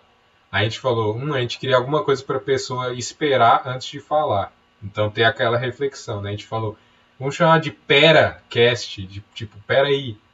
Aí a gente falou, não, mas fica meio ruim PeraCast, então vamos botar pera e foi isso. Ainda bem que eu não tava nesse dia, entendeu? Porque se eu soubesse que o motivo tinha sido esse, ó. Acabou a, a parceria. não, mas foi, foi esse motivo tio aí. Mas. Mas ah, hoje em dia a gente achou vários outros motivos pela internet aí, motivos nobres e metafóricos que engrandecem a marca. Então tá tudo certo, é só a gente falar os outros motivos das próximas vezes. Mas é isso, para mim a, habilidade é comunicar-se. E a segunda pergunta, um momento que mudou minha vida, foi, foi isso, né? É... Tá Qual o momento que, tipo, qual o momento que te ajudou a ser quem você é hoje? Assim, um momento impactante, né, da sua vida. É, cara, essa pergunta é difícil, né, velho? Você tem que dar uma leve alterada nela para ficar mais fácil, talvez. Porque um momento é muito complicado, né? Eu, eu acredito muito que a gente é formado por vários pequenos momentos ao invés de grandes. Mas se eu pudesse escolher um, é, é o momento da minha viagem para cá, talvez, que foi um momento que me impactou muito, assim, e, e, a minha vivência aqui também mudou muitas coisas em mim, né? Que eu tive várias inseguranças em relação ao meu inglês, e várias inseguranças, inclusive, na hora de viajar, de tipo, caralho, eu vou estar tá saindo da casa dos meus pais e deixando meu cachorro lá, caraca, meus amigos tudo, não sei o quê. Na pandemia! Na pandemia. Da pandemia. Posso morrer, tanto pelo avião caindo quanto pelo vírus. Então, se eu pudesse falar um momento, é esse. Então agora par partemos. Isso existe? Vamos partir para a Rafa, então. O que, que, que, você pode dizer aí também, Rafa? Eu acho que a habilidade que todo mundo tem que ter é de. Hum, nossa, tem tantas, né? Tipo. Mas eu diria que é uma coisa que eu bato muito na tecla, é, das pessoas, elas. E foi uma palavra que eu falei muito aqui. As pessoas elas têm que ter a, habilidade de, de serem democráticas. De não serem orgulhosas, de não serem egoístas. De saber que você tem ali. E quando eu digo orgulhoso egoísta, é, eu voto pro Felipe Neto, dele saber que ele tem um público e que ele não pode ser um, um egoísta, um, um narcisista, né? E falar o que bem entender e achar que é a opinião deles e só isso que importa. Não, acho que nós temos que ser pessoas que pensem nas outras e tudo aquilo que a gente sabe passar da melhor forma possível. Só porque eu gosto de literatura e sou muito boa em, em compreender, em ler livros, eu, não, eu, eu acho que não está no meu. Está no meu direito, mas eu não acho que é como ser humano, eu deveria ficar guardando isso só para mim. Eu acho que eu tenho que ser é, democrático o suficiente em pegar isso, todo o conhecimento que eu sei sobre feminismo, sobre literatura, sobre qualquer outra coisa e passar para as outras. Ainda mais pessoas que não têm acesso a elas e eu posso oferecer a elas de uma forma gratuita, né? Por enquanto. E aí, porque daqui a pouco eu vou ficar cara, tá? E aí. E eu acho que o momento você falou um momento muito cult, assim, eu vou pegar um momento muito engraçado, que foi o primeiro PT que eu dei na minha vida. Acho que foi um momento que divisor de águas, porque aí, com esse PT, com o PT ferrado, tá? Eu fiquei de castigo. E aí, quando eu fiquei de castigo, eu fiquei sem televisão, sem computador, sem celular, sem nada. E tinha um monte de livro que minha melhor amiga tinha me dado do Machado de Assis. Eu falei, cara, eu vou ler esses livros agora. E aí eu passei esse meu castigo todo lendo livro de Machado de Assis, Clarice Lispector, Lígia Fagundes Telles. E aí foi o um momento que eu, o quê? falei, eu gosto de literatura. Então foi graças ao meu PT e o castigo do meu pai que hoje eu gosto de literatura, porque senão eu teria cagado e teria ido pra área de química. Eu queria ser engenheira química. Então você realmente teve um ponto que mudou pacas, viu? Foi um. Mudou pra caralho. Sim, cara. Graças ao PT. Beijo, Dilma. Cadê? Petista. Lula livre. E você, Saldanha? Então, acho que uma habilidade que todo mundo deveria ter ou aprimorar, né? Para mim seria eu ia falar comunicação, mas o Paulo falou, o Rafael falou, vou mudar então. Eu acho que é a paciência. Por incrível que pareça, eu acho que a gente nós estamos muito apressados. Eu acho que esse, esse a gente tem que parar um pouco. Para mim, eu acho muitos quem acompanha o Opera News lá, acho que viu que muitos textos meus falam sobre parar um pouco e respirar fundo porque a gente está muito afobado, igual a Rafaela falou, a gente está numa, numa correria para conseguir as coisas logo que não faz bem. Nós, nós não fomos, nós não fomos, nós não evoluímos para sermos hoje que nós somos, né? Para termos sermos criticados por várias pessoas ao mesmo tempo, por querer resultados na, imediatamente. Nós somos muito imediatistas, então assim, depressão, ansiedade, tá, tá co cobrando seu preço. Então acho que a paciência no sentido de você ser paciente consigo mesmo, entender os seus processos, entender a sua evolução e se respeitar. E ser paciente também no sentido de você ver pessoas é, com dificuldades, de, de, com problemas, e você ser paciente a ponto de entender isso e, e ajudá-las também. Ser paciente com elas, né? Não despejar ódio gratuito, horazmente, assim. É, e o momento que mudou a minha vida, eu fiz essa pergunta, eu acho que eu, eu caguei no pau, porque é realmente muito complicado. Você caiu no seu próprio cair no meu, cair na minha própria armadilha. Mas assim, eu não sei se, eu não, não é, um momento para mim que é muito impactante, e tem vários momentos impactantes para mim, assim, que aconteceram na minha vida, se a gente for para um bar, a gente conversa sobre todos. É, um, um, um ponto para mim que mudou, que, que, que, foi um clique, que a gente estava assistindo sobre cliques um tempo atrás, foi uma situação muito específica. Eu, tava, eu tinha acabado de tirar minha carteira de motorista, é, eu estava com o carro do meu, do meu avô, voltando para casa. E tava caindo uma chuva, cara, torrencial, assim, tava muito foda. E, e onde eu morava era relativamente perigoso. Então eu tinha que parar o carro em frente à garagem, abrir a, abrir a garagem, a casa ficaria exposta por um tempo, né? Eu tinha que centralizar o carro e colocar o carro na garagem. não levava, tipo, não levava nem 10 minutos. Mas era um período ali que a gente ficava uh, exposto. E meu avô me ligou. Falou assim: Bingo, me chamava de Bingo. Só ele me chamava de Bingo. Bingo, você tá onde? Tá chegando? Aí eu, na minha, no meu ápice dos meus 19 anos, com medo de levar um expor, menti. Eu falei que tava, tipo, na rua de casa, tipo, na quadra de casa, mas eu tava, tipo, a uns 10 minutos de casa ainda.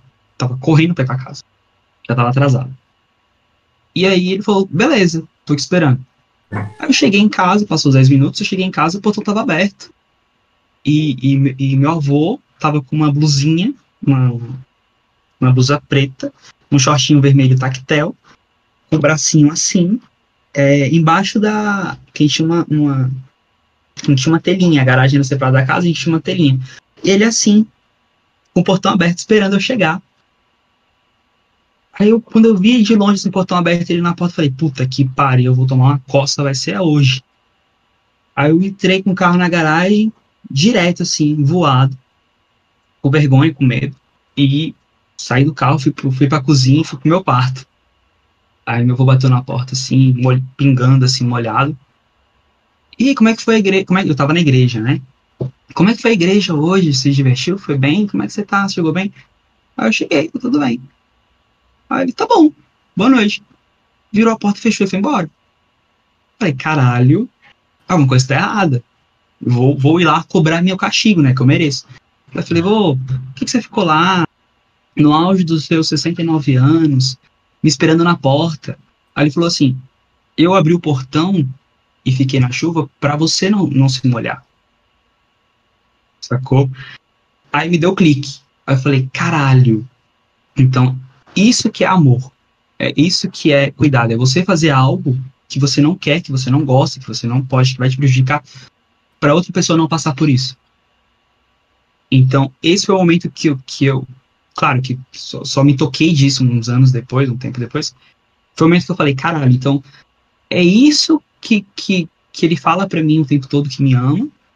Então, essa é, é, é, pode dizer, essa é a, a personificação desse amor. É, é, é, uma atitude que, que gera isso. Então, assim, eu tento levar muito isso pra minha vida. Por exemplo, eu moro com, com minha avó hoje, né? Então, o que, que eu posso fazer para melhorar a vida dela? Mesmo que eu não goste, mesmo que, eu, que, eu, que me atrapalhe, mesmo que seja algo que eu não esteja afim. Eu não faço porque vai me dar um retorno, eu faço porque eu a amo. E o jeito de demonstrar esse amor é fazendo pequenas coisas que eu não gosto por ela, que eu faço com minha namorada.